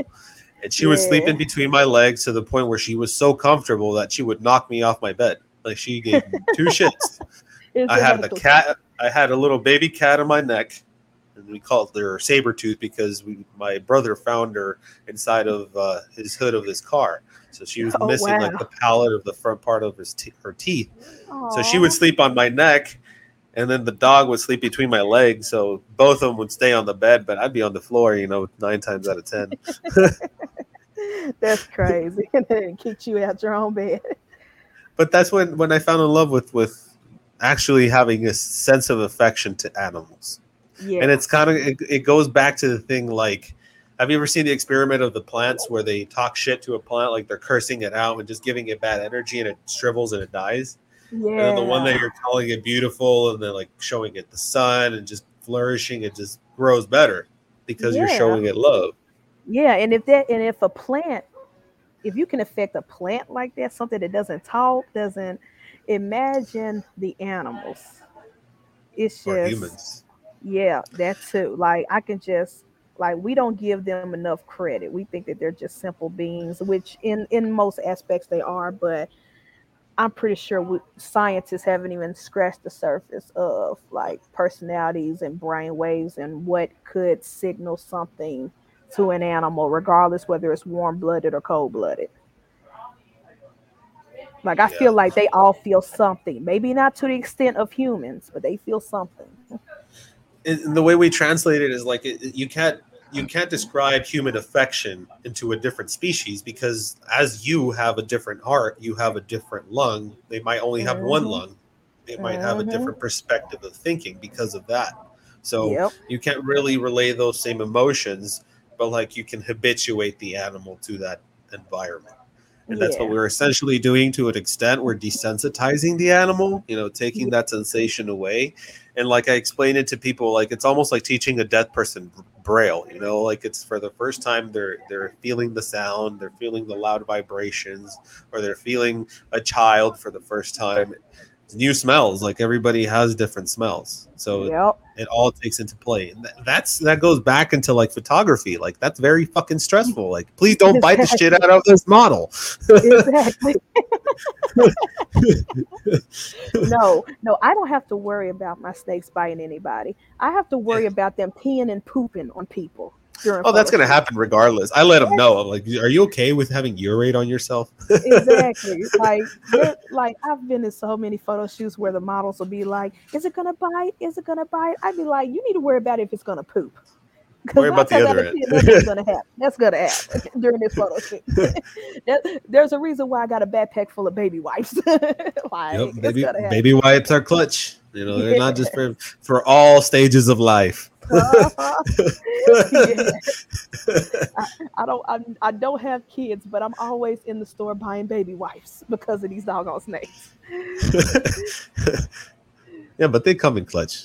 Yeah. Yeah, they do. We're usually in all the cleaning aisles as snake people or reptile people. uh-huh. You'll find us at Home Depot or the reptile cleaning aisle at Target or Walmart. exactly.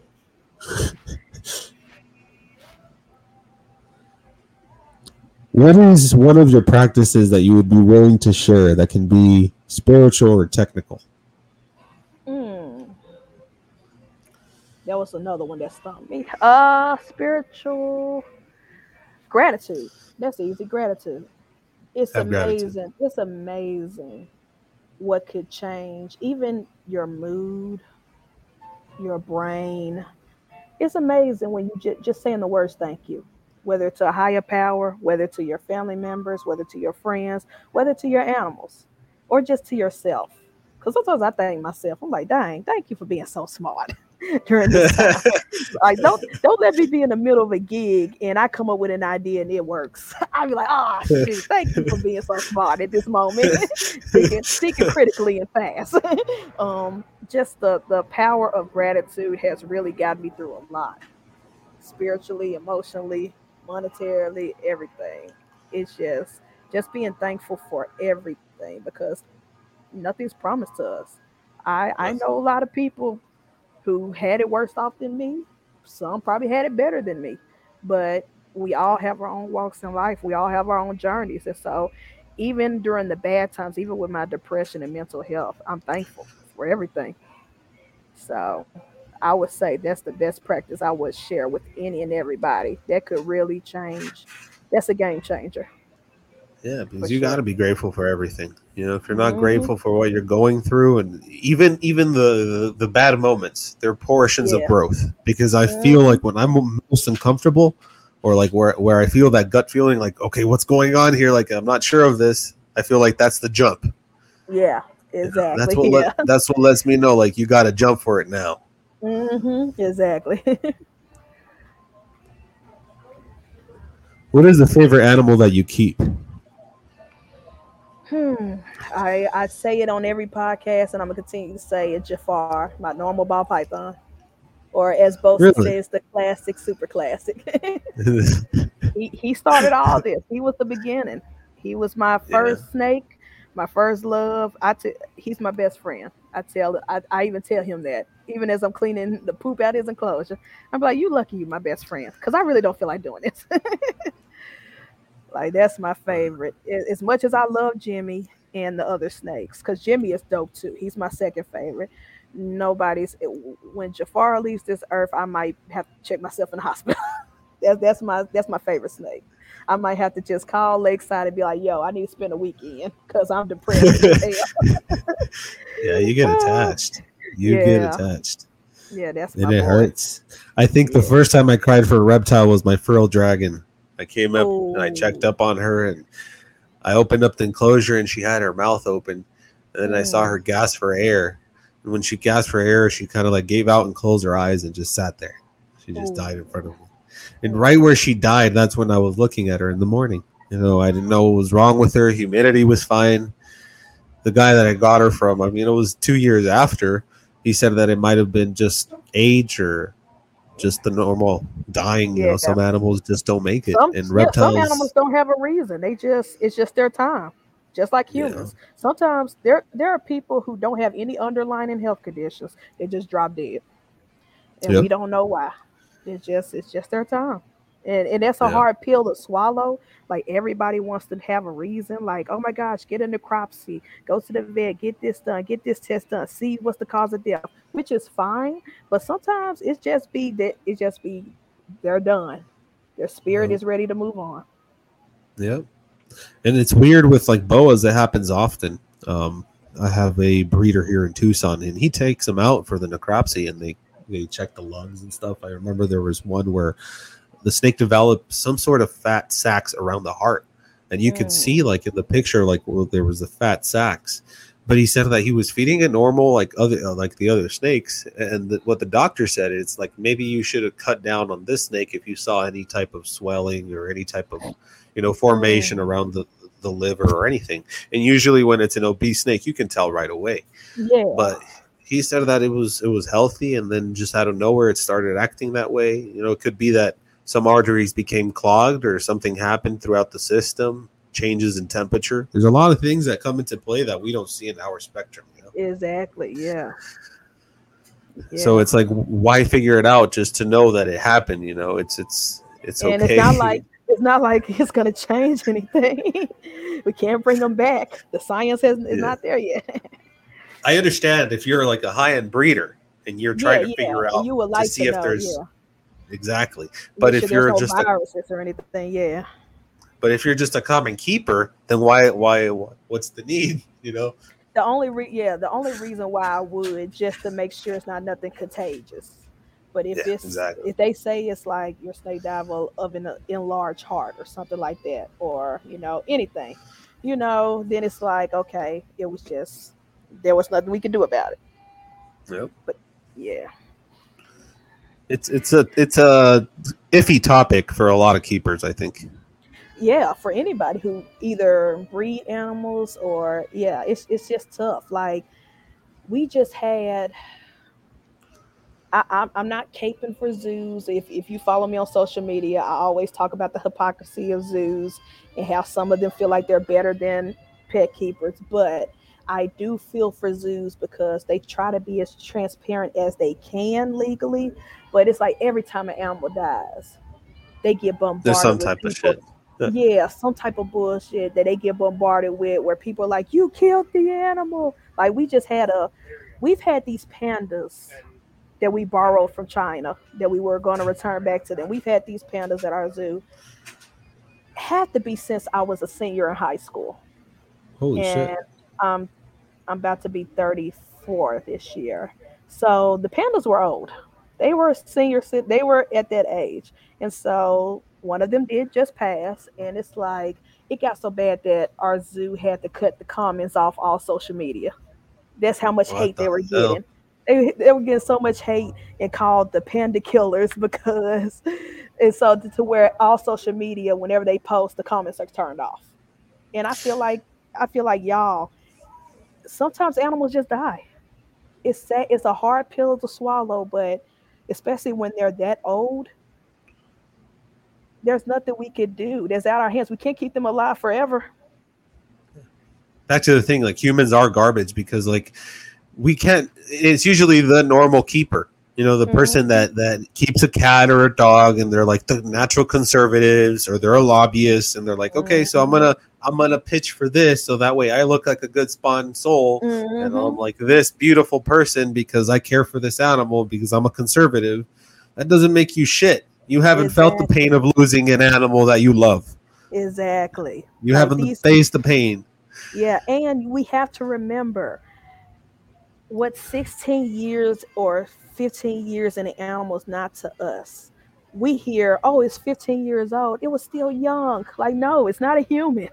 That baby was old as dirt. Gray hairs, gray fur. They're, when the animal's fur starts to change colors, when your gray or black dog start to get some white on it, it's getting old. And that's you, you know, it's like humans forget that. Like animals age rapidly than the rest Yep. of us. So a 15 year old panda who's growing grays, it's about time to croak. It's about time to call it home. I'm sorry. That does not mean that the zookeepers were neglectful or hurtful. It's just, you know. Oh, sorry.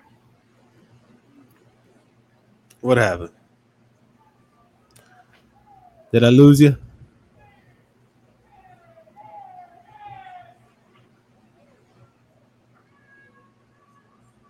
I got you there. You still there? Hello.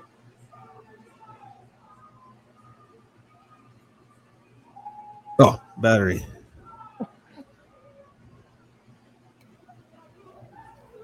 So her battery or his battery died. Your battery died, Elias?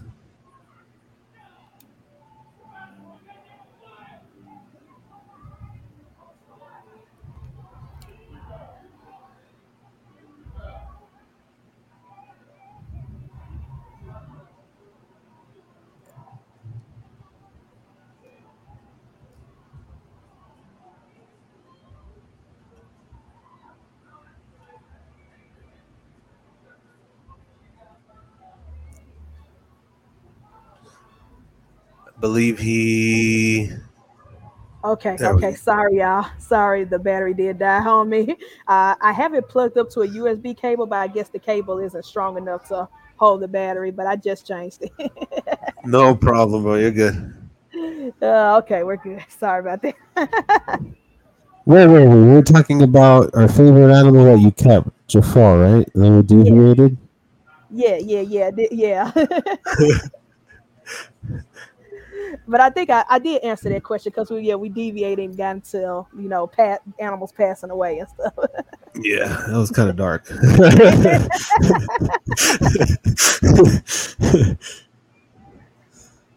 What is your favorite genre of music?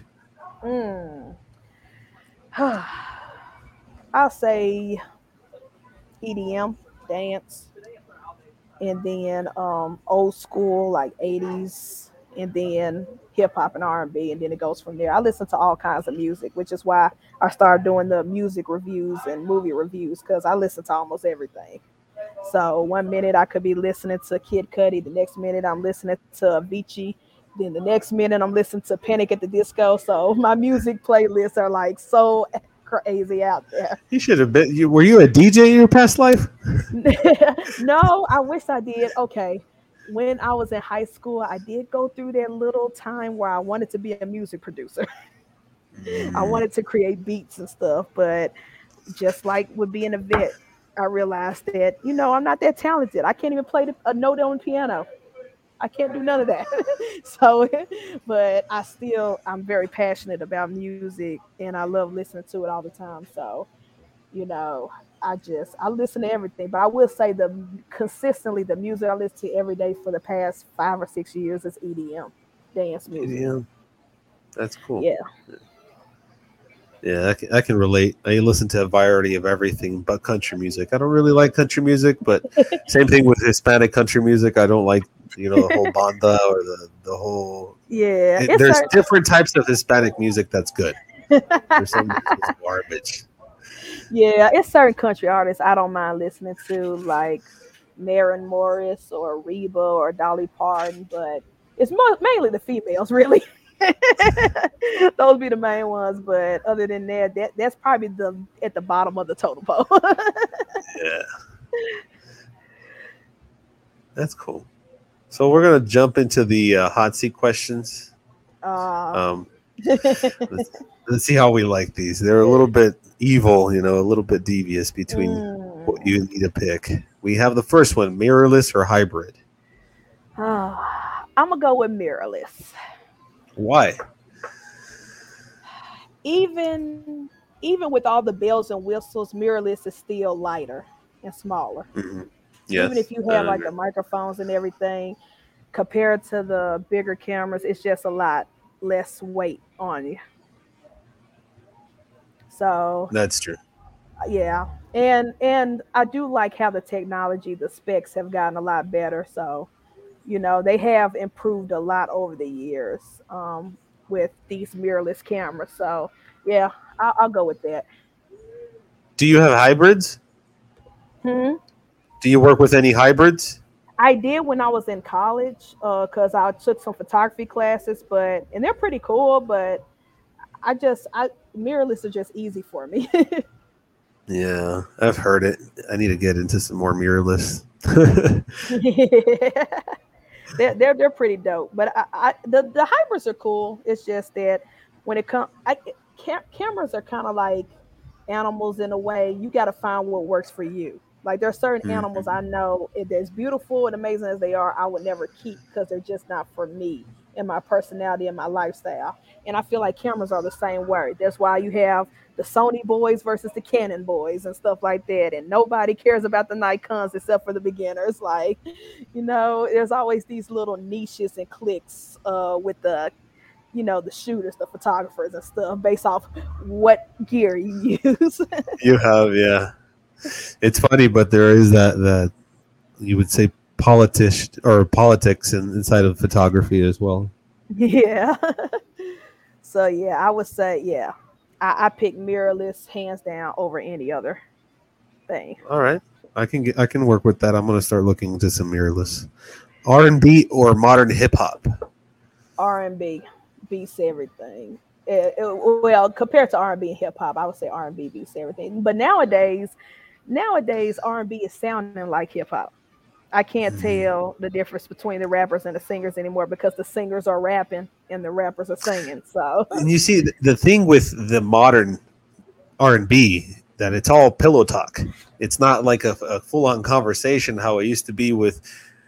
To name some of them, you know, some of them aren't as famous now or shouldn't be mentioned, like R. Kelly, you know, or Ignition Yeah. and all that stuff. But like the songs that K-Ci and JoJo played, like the stuff from back in the day, it had meaning. It didn't just Yeah. it wasn't just like titties bouncing and money rolling. It, it was more like it was a story. It was a narrative story going on behind, behind it, and it was cool. That's what made the song tight. You know, it was because of the the role or the, the drama behind it. Exactly. It was storytelling, pretty much. Exactly, and that's what made the song sick and beautiful. Mm-hmm. Black or white, black and white, or original stills. I think wildlife photography, black and white all day, every day. To me, that's that's the best.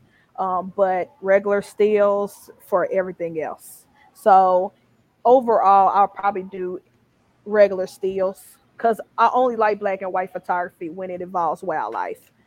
I guess because I'm used to the National Geographic looks and stuff like that back in the day growing up. So it's like I only like black and white when it's a wild animal inv- involved. Yeah, that was fun. I remember switching to do those pages in my science class. You know, after Uh-huh. the four thirty minutes left. Here's your polar polar magazine and your National Geographics. now me, now me personally, me personally, um, it's not part of the question. I pick Polaroids all day, every day. It's something about the Really? aesthetic of a Polaroid. It's something about the aesthetic of an instant camera, but it still has that old film look that Mhm. it it gets me every time. It's retro. time. It's retro. It's retro. Yeah. Even if And, like- um, even if it's blurry or out of focus, it still looks dope. And like the photographer that I work with here, Yusuf, like his his work is like insane. And he loves he, he's like a pro, like a big time pro. And like his Uh-huh. photography will always be black and white. Like it's insane, but he still keeps his Polaroid. Like he's shooting with his DSLR, his packed in Canon, but he still carries his his B roll camera that he gets from like uh, Uh-huh. uh, what is it called? The um, Walgreens or CVS. Those Oh, yeah, packet yeah, cameras, those disposable ones. He carries those around too. I'm like, bro, like, do you love like the aesthetic or what is it? He's like, it's the feeling of that crisp, the look. It just gives it a certain type of quality because of it. It does, and it's very nostalgia. Very, it takes you back to your childhood where everybody had those little Walgreens cameras and stuff like that. And like you take pictures, like having kids, I take pictures of my kids at the same level where our parents would take. Like our parents didn't know how to take pictures, so they would like be taking pictures like up here, like, oh, I'm trying to get the best Uh-huh. lighting. Or like I'm trying to get you right in front of the camera and you're like half of your head is chopped off. yeah, you don't you don't even have to think about it. That's the that I think that I think it's the simplicity. You don't even have to think about it. Like even to this day, when I go to thrift stores like the Goodwills and stuff, I'm always looking for those old school film cameras, those point and shoots that you don't even have to think about it. You just put the roll of film in and just click. Those That's your those food- are those are fun. I was looking at the Fuji films, the 16s and the 19s. They're going mm-hmm. for like 1700 to 3000 a piece. It's Like these are pieces that what? Like what do you mean? Like this is just an authentic it, I understand it's an antique, but Yeah. it's just plastic. it's, exactly. it's not something just special. plastic. People are spending thousands of dollars on just plastic. It's, and it's not guaranteed that when you buy it that it's going to work because it's so Yeah. old. it's not guaranteed, Exactly. and not a lot of photography uh, camera shops are still existing where they can fix it. Radio but- Shack is not around. Mhm. but people still buy them though.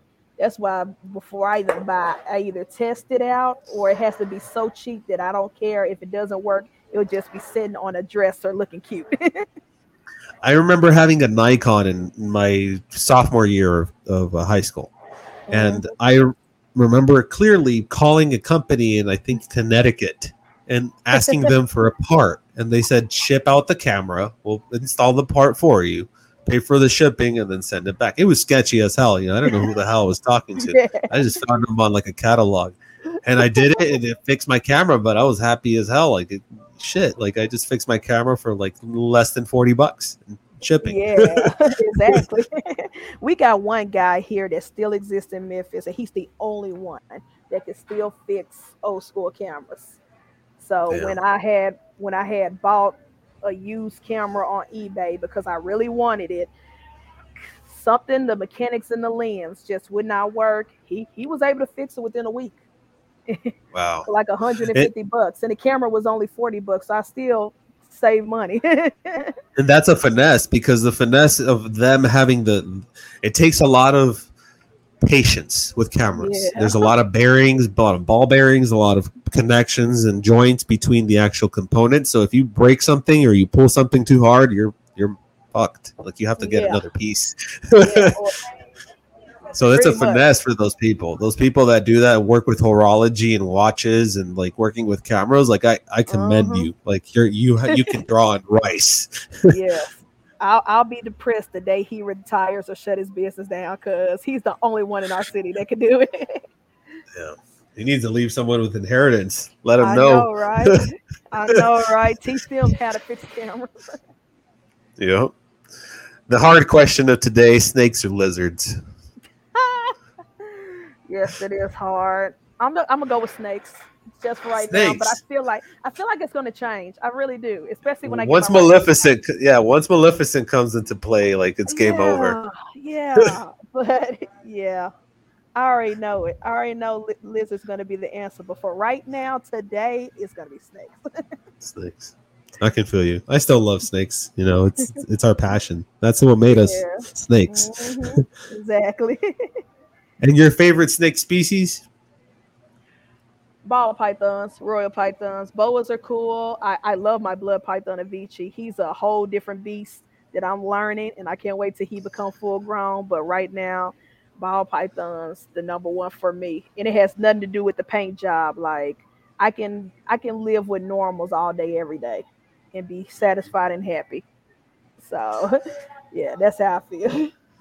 Yeah, but boas or ball pythons are nice. I just don't like to follow the trends, and I'm a I very understand. against the grain against the grain dude. Where I hate Yeah. whatever is trending, and I'll go Yeah. against it regardless, just to be the rebel or whatever.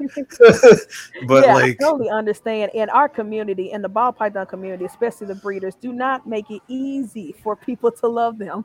So, but I just, I just remember that feeling when I first bought Jafar at the Reptile Expo, and I bought him home for the first time, and I held him in my hand, and it's like. There, I will never get that feeling again. You know how somebody exactly. gets high for the first time and they've been chasing that Yeah. high. That's how It's I like- feel. I'll never get that feeling of happiness or bliss again that exact way of holding the snake for the first time. And just like, Yeah, wow, I can't believe I have you. And once you love that feeling, like I've had customers where they hold a snake for the first time and they're like, "Holy shit! Like this is soothing. Mhm. Like I can get used to this on a daily." I'm like, "Let's get you signed up. Like, what do you need? You know?" exactly. like it, it's very i think it's a not aesthetically pleasing it's soothing and somewhat Mhm. like satisfying to the brain you know, and, and it might relax us kind of like the way that we look at leaves or we look at the trees move or we smell the fresh air in the morning. I think Mhm. it's some way we might have interacted with these animals for billions of years, maybe trillions of years. Yeah. You know, the Egyptians picture them in their, their sculptures or their things or their their uh, hieroglyphics Yeah. and you can see that there were some type of transcendence. I call them transcendent snakes because they are smarter than us. They're super smart. Like I who else focuses on this shit? Like they're just focusing on growing. They're focusing on shedding their skin and they're eating their meal once in every ten to fourteen days. Like I don't need to eat every day. Like um, I can fast all this time, you know, and my metabolism keeps at a rate. Yeah, they're the king. They're the kings and queens of fasting, especially the females when they want to breed. Like Jasmine, Oh, she went. She's the only snake to go off feed, and she went six months, did not lose weight at all. Six months, no food, just didn't want it. And then one day she just decided, okay, now I want to eat. Like, I didn't change anything. I didn't do anything special. Like, I even tried live. Like, I had to return the mouse back to PetSmart because she wouldn't eat it. She was like, nope, I'm good. Did So you try ASFs? Uh, back in back then when I first got her, because she was my second snake I bought. Uh, there were no talk of ASFs. Oh. If anybody had ASFs, it wasn't nobody in my city at the time. This Yeah. was years and years ago. So, um, but yeah, like she didn't care if it was frozen. But the breeder did tell me that he had just tried to breed her for one last time, one last go around. So he said either A, she's still in breed mode and looking for a man, or B, she's um she's uh retained her eggs. And so she still feels pregnant, but she's not. And so Yep. she's so I guess after six months she decided, hey, I guess I'm not gonna be laying eggs or getting a man. So that's what she decided to take a rat for me. And I was And so they're happy. stressful. They're stressful when they don't want to eat. Like, come on, just eat for me. I Nope, it's wet. She was cool. I was stressing. Yeah. But she was cool. She was like, I'm good. I don't need that. Yeah. Yeah, they they do make us stress a lot. Honestly, when it comes to feeding or it comes to shedding process, or if there's anything going on wrong with them, it, it is stressful. Mhm. Yeah. But when we take it to hand, I mean, as long as we don't feel feel down and we just keep up for them, they usually come around. Exactly. Yep. Yep. Sometimes it just takes patience. Yeah. Photography or reptiles? I hate you. Oh man. man, man, man. I'm gonna say reptiles because even because I thought about this, even if I were to not touch another camera ever again, I think it might take a while. I will grieve it, but I think I'll be okay eventually. I don't think I'll ever be okay with not having a reptile in my life. Yeah, that's kind of hard. Like I already, I already have a wheel set up, and my nieces and nephews already claim the animals they want for when I die. Like my niece, like I had a out taking pictures because it got warm outside, and she looked at him and said, "I want that when you die." I was like, "Can we not? Can we not discuss when I'm no longer here?" And you claim We're not doing this right now. yeah, we're not doing this right now, but it's like I already got that set up because I plan on having reptiles until I leave this earth, till I take my last Yep. breath. So, but I could sell cameras. I could sell all my camera gear all day. Be sad for about a month, and I'll be okay. I'll move on. But I don't think I could ever move on if someone took my reptiles or if all my reptiles passed away. I don't think I could go on Yeah. without them. So I would say Yeah. reptiles over photography. Yeah, there's there's something wrong with people that like, for example, like I get a lot of people that get into like a relationship and they're like, I don't want the snake because my girlfriend doesn't want it or my boyfriend doesn't oh want it. Oh my gosh, they used to Like, me man. off on Facebook. Every time I see those in the groups, I get so mad. I need to rehome my snake. My new girlfriend doesn't like it. I was like, well, fuck your new girlfriend. exactly. I this was like, that, for- this you had this relationship is not matter right now. You just posted that this snake has been in your life since you were 16, and now you about to get rid of it over some females. Like, fuck that shit. No.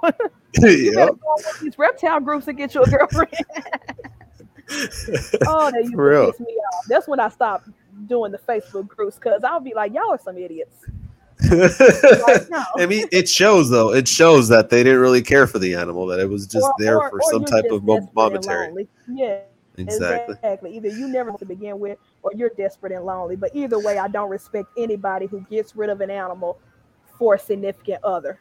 Like I don't Yeah, care if we're no. married. I'm not getting rid of my animals. We could get a divorce. There's divorce court. Exactly. The door's right there. animals are safe. My animals are safe. I'm sorry.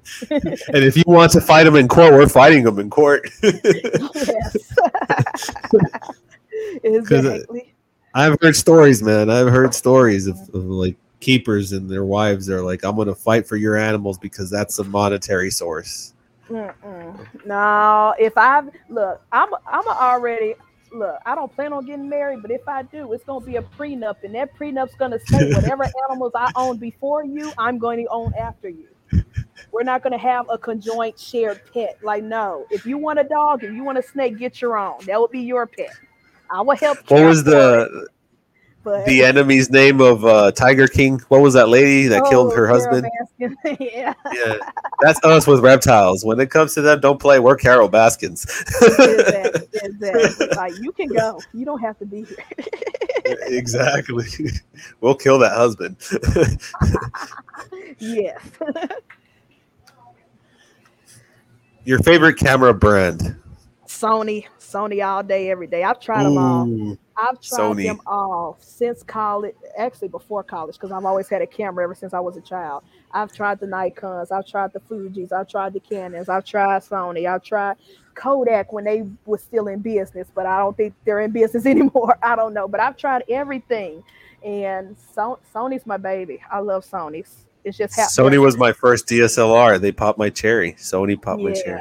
Sony. I, I love the colors, like everything. It's just, I don't know, and, and how they feel in your hand. Whether it's a mirrorless, a DSLR, this point and shoot that I'm using for the live stream. It's just, I just love Sony. I, I, I'm a Sony fanboy for life. Sony's fun. I, I regret getting into Canon, but Canon has some features that I just love. You know, do, do have some perks, yes. One thing Yeah, Canon so- got above, one thing Canon has above Sony. Um, some depending on the camera, sometimes their colors are better, but they have a better variety of camera lenses. Mhm. Like, like there are some people, there are some photographers who bought Sony bodies, but then get the little lens converter so they can still use their Canon lenses because the lenses are amazing to me Yep. to me canon when it comes to wildlife photography and you know if you were to go off into a safari and take pictures to me canon got sony beat as far Yep. as that, that goes but as far as regular everyday pictures or portraits or weddings almost every wedding photographer that i've found and liked their work they shot with sony Yeah. and so Sony's crisp. It's just it has a different feel. I think might be just the Mhm. aperture level or just the dimension of how the brace or the the chamber is. But sometimes Yeah. the chamber has a lot to play or the change. yeah yeah that's true If you could keep one breed or one species, species, which would it be? Hmm, pythons, pythons. I'm I'm just gonna keep it real. Um, yeah, I just their personalities, their looks, even not just ball pythons. I like reticulated pythons, even though I don't think I can handle one right now, unless it's a super dwarf. Um, I think retic- yeah, uh, Burmese pythons. Burmese python was the first snake I've ever met and held. It was my friend Wow. who introduced me to reptiles. He has this Burmese python named Nate. He brought it to work one day when we had like a, a work picnic or whatever, so all the employees can hold him and take pictures. And Nate, it was the introduction to all this. And so I was like, I would love to have a snake, but I just don't want it to be that big, a Burmese python. And so that's when he told me about the ball pythons, and that's when I got hooked. But yeah, any type of python species is my favorite. Scrub pythons are insane. Oh, I've been wanting yes. to I'm scrubs. that, scrubs, scrubs, white lips. Those are the ones I'm most intimidated by. Like if I were like, like even if you can say that's the most tamest snake that you have in your collection, and I would still have some level of intimidation toward that snake. I don't know why. I guess they feel so. virile, I guess. Feral. Almost like the tree boas. Like tree boas have that sensation to me. I don't want your teeth in me. Yeah, exactly. like no, like anything could go wrong, and I'm I'm willing to take it. Like I, I I tell everybody, I'd rather take a snake bite than a cat bite because I've been bitten by Mhm. cats and dogs. I know how- what that feels like. Mm.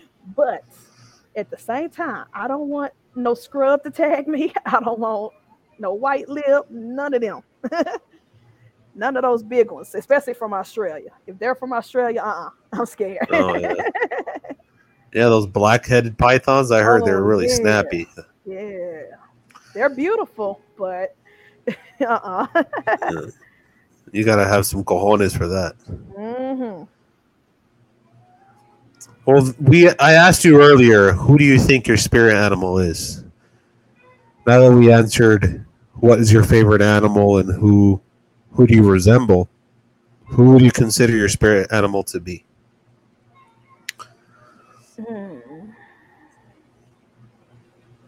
Man. Oh yes.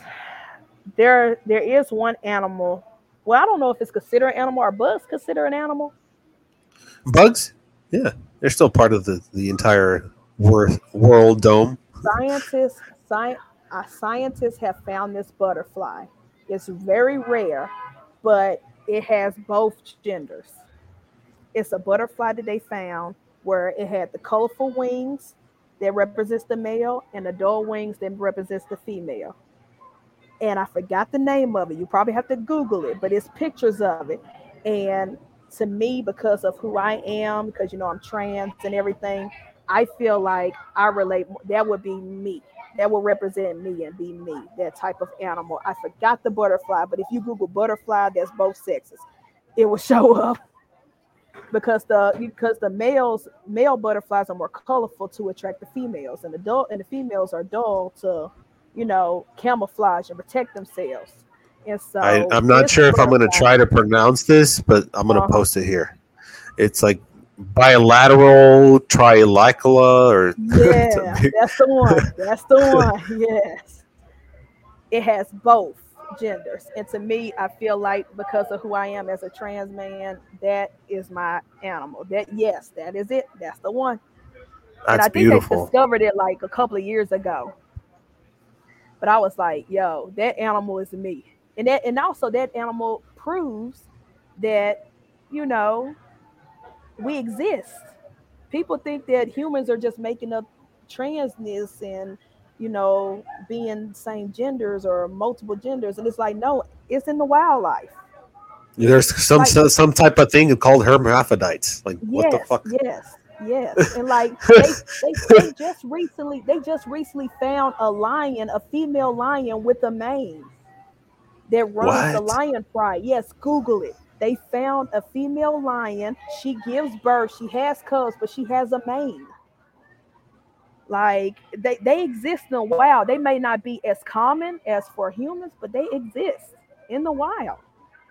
Like they found her. It was a female lion i think it's man i can't you can't even see me point at the bottom. Right here. yes i believe that's the one that scientists have found. But she like she runs the lion pride in the wild. Like scientists have have been studying and following. She gives birth but she's the she's the alpha she's the king and she has a mane and she has a pack with other li- with other male lions with her but she runs things You know that's quite unique because my dog, the the she was half English bulldog, half um, basset hound. It was a weird combination. She was a beautiful dog, by the way, but she was just odd. And she was the alpha. She was very dominant with males and, and all animals, but she was Mhm. very alpha. And and like dogs, you know, some females do start having some type of emotion to females, and they react in certain ways. Some people or or therapists or, or animal therapists believe that it's a way of relieving anxiety or some type of Mhm. anxiousness that they they have. But I think that it's more than that. Like the animal showing that affection continuously to the female and only females. yeah And I've seen that with various dogs. Yeah, and then also um, clownfish. Clownfish, you know, Finding Nemo, they they can switch their genders anytime they want. Males can switch What? to females. Yeah, yeah. I've, No, I've- I didn't- I've I did not know that. this. yeah, clownfish and certain coral corals can switch just whenever they feel like it. Just out the That blue, is like, crazy. I'm changing. Like I want to make some babies today. That's crazy. It is. Yeah. The, wi- the wildlife is crazy, man. But it shows that, you know, they're just like us in so many ways. So you are what was the name of that butterfly? Oh, it was a long title. I forgot. Bilateral Yeah, bilateral, gynadromaformis. Mamasum, mamasum. yeah. Sorry, my laptop is dying. I had to plug it up. Well, that was the last of our questions. Um, oh, okay, cool. do you happen to have any questions for me now? Um, no, I, I, not really. Well, I do have one. Do you plan on, you know, extending your photography? Like I know you do the club, and I think that's cool. Like I really want to come out there one day and just witness you working. You should. But do you think you want to go beyond that? Ever? Yeah, I do. I mean, I, I still do the, the you know the private bookings, or if I do photography here and there. Um, but when it comes to non-reptile related, yeah, I still have those on my list on my book link. I do wedding photography if you're interested, or any type of events, educational showings. Uh, okay. But do, your question is more broad. Is it just with reptiles, or do you see me doing photography with another end? Uh, I think your photography work is great, and I can see you doing other stuff. appreciate But I was I was mainly talking about like with the reptiles and stuff like that. Um, you- you mean like taking more pictures or like Yeah, uploading yeah, more like stuff? Personally, yeah, yeah, yeah. Yeah, I think recently I haven't really been posting stills, and it's, it's more like I'm sticking to the algorithm, and I should be posting more stills because I honestly miss it. I do miss it, where I would, t- I would take anywhere between one to three hours to plan out a shot. And if you look back Mm, at my pictures, it was very like detailed. Like I had like carousels of like 14 pictures, just like of the same thing, but because I liked it, you know, and I feel like I lost that a little bit because of excuses and just wanting to focus on certain things and focusing in family as well. Like I'm, I'm trying to keep, I want to say like I've grown a lot since I've started new things within like the, the whole reptile business and all this stuff, Mhm. but it's kept me more grounded. Like I really want to be in the moment and actually appreciate my family, you know, like Yeah. it's like, I, I was a horrible person. I'm not, I, I've never been perfect. Like I've, I've always done shit bad. I've always been the guy that I fucked up and I figured it out. Like I fucked around too much and I figured it out. You know, like it, that was me. But like yeah, to, exactly. to to the point where like I, I it's time to change the game. Yeah, and like I think like people in the reptile community have a lot to play with it. Like Claudius, you know, uh, MJ from Trap God, um, Josh. Dre, all of you guys, you know, it's like you guys are family to the point where it's like you guys help development within each other.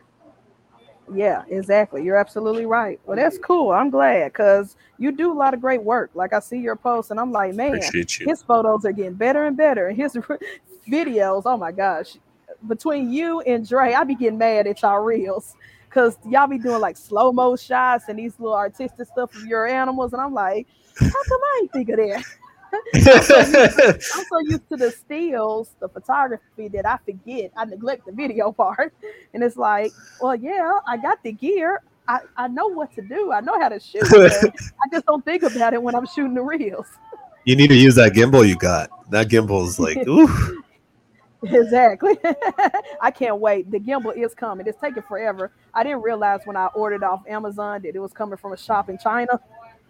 So it's taking a little forever, but it should be here next week. Oh, you're gonna love it. It's a game Yeah, changer. It is a game changer. I know. I'm gonna I'm gonna act a fool with that gimbal once I get it. Elias, man, it was a pleasure having you on the show. Let me go ahead and close up here for tonight, and I'll meet you here in the the chat room here shortly. I do want to thank you so much for everybody who did hop on, rock on reptiles, Bosa balls. Uh, who else did we have here? Clover reptiles, Alvaro. Appreciate you guys, KT as well. Thank you so much for checking in. This was a wonderful episode with nothing or further than less than creative reptiles, and lies.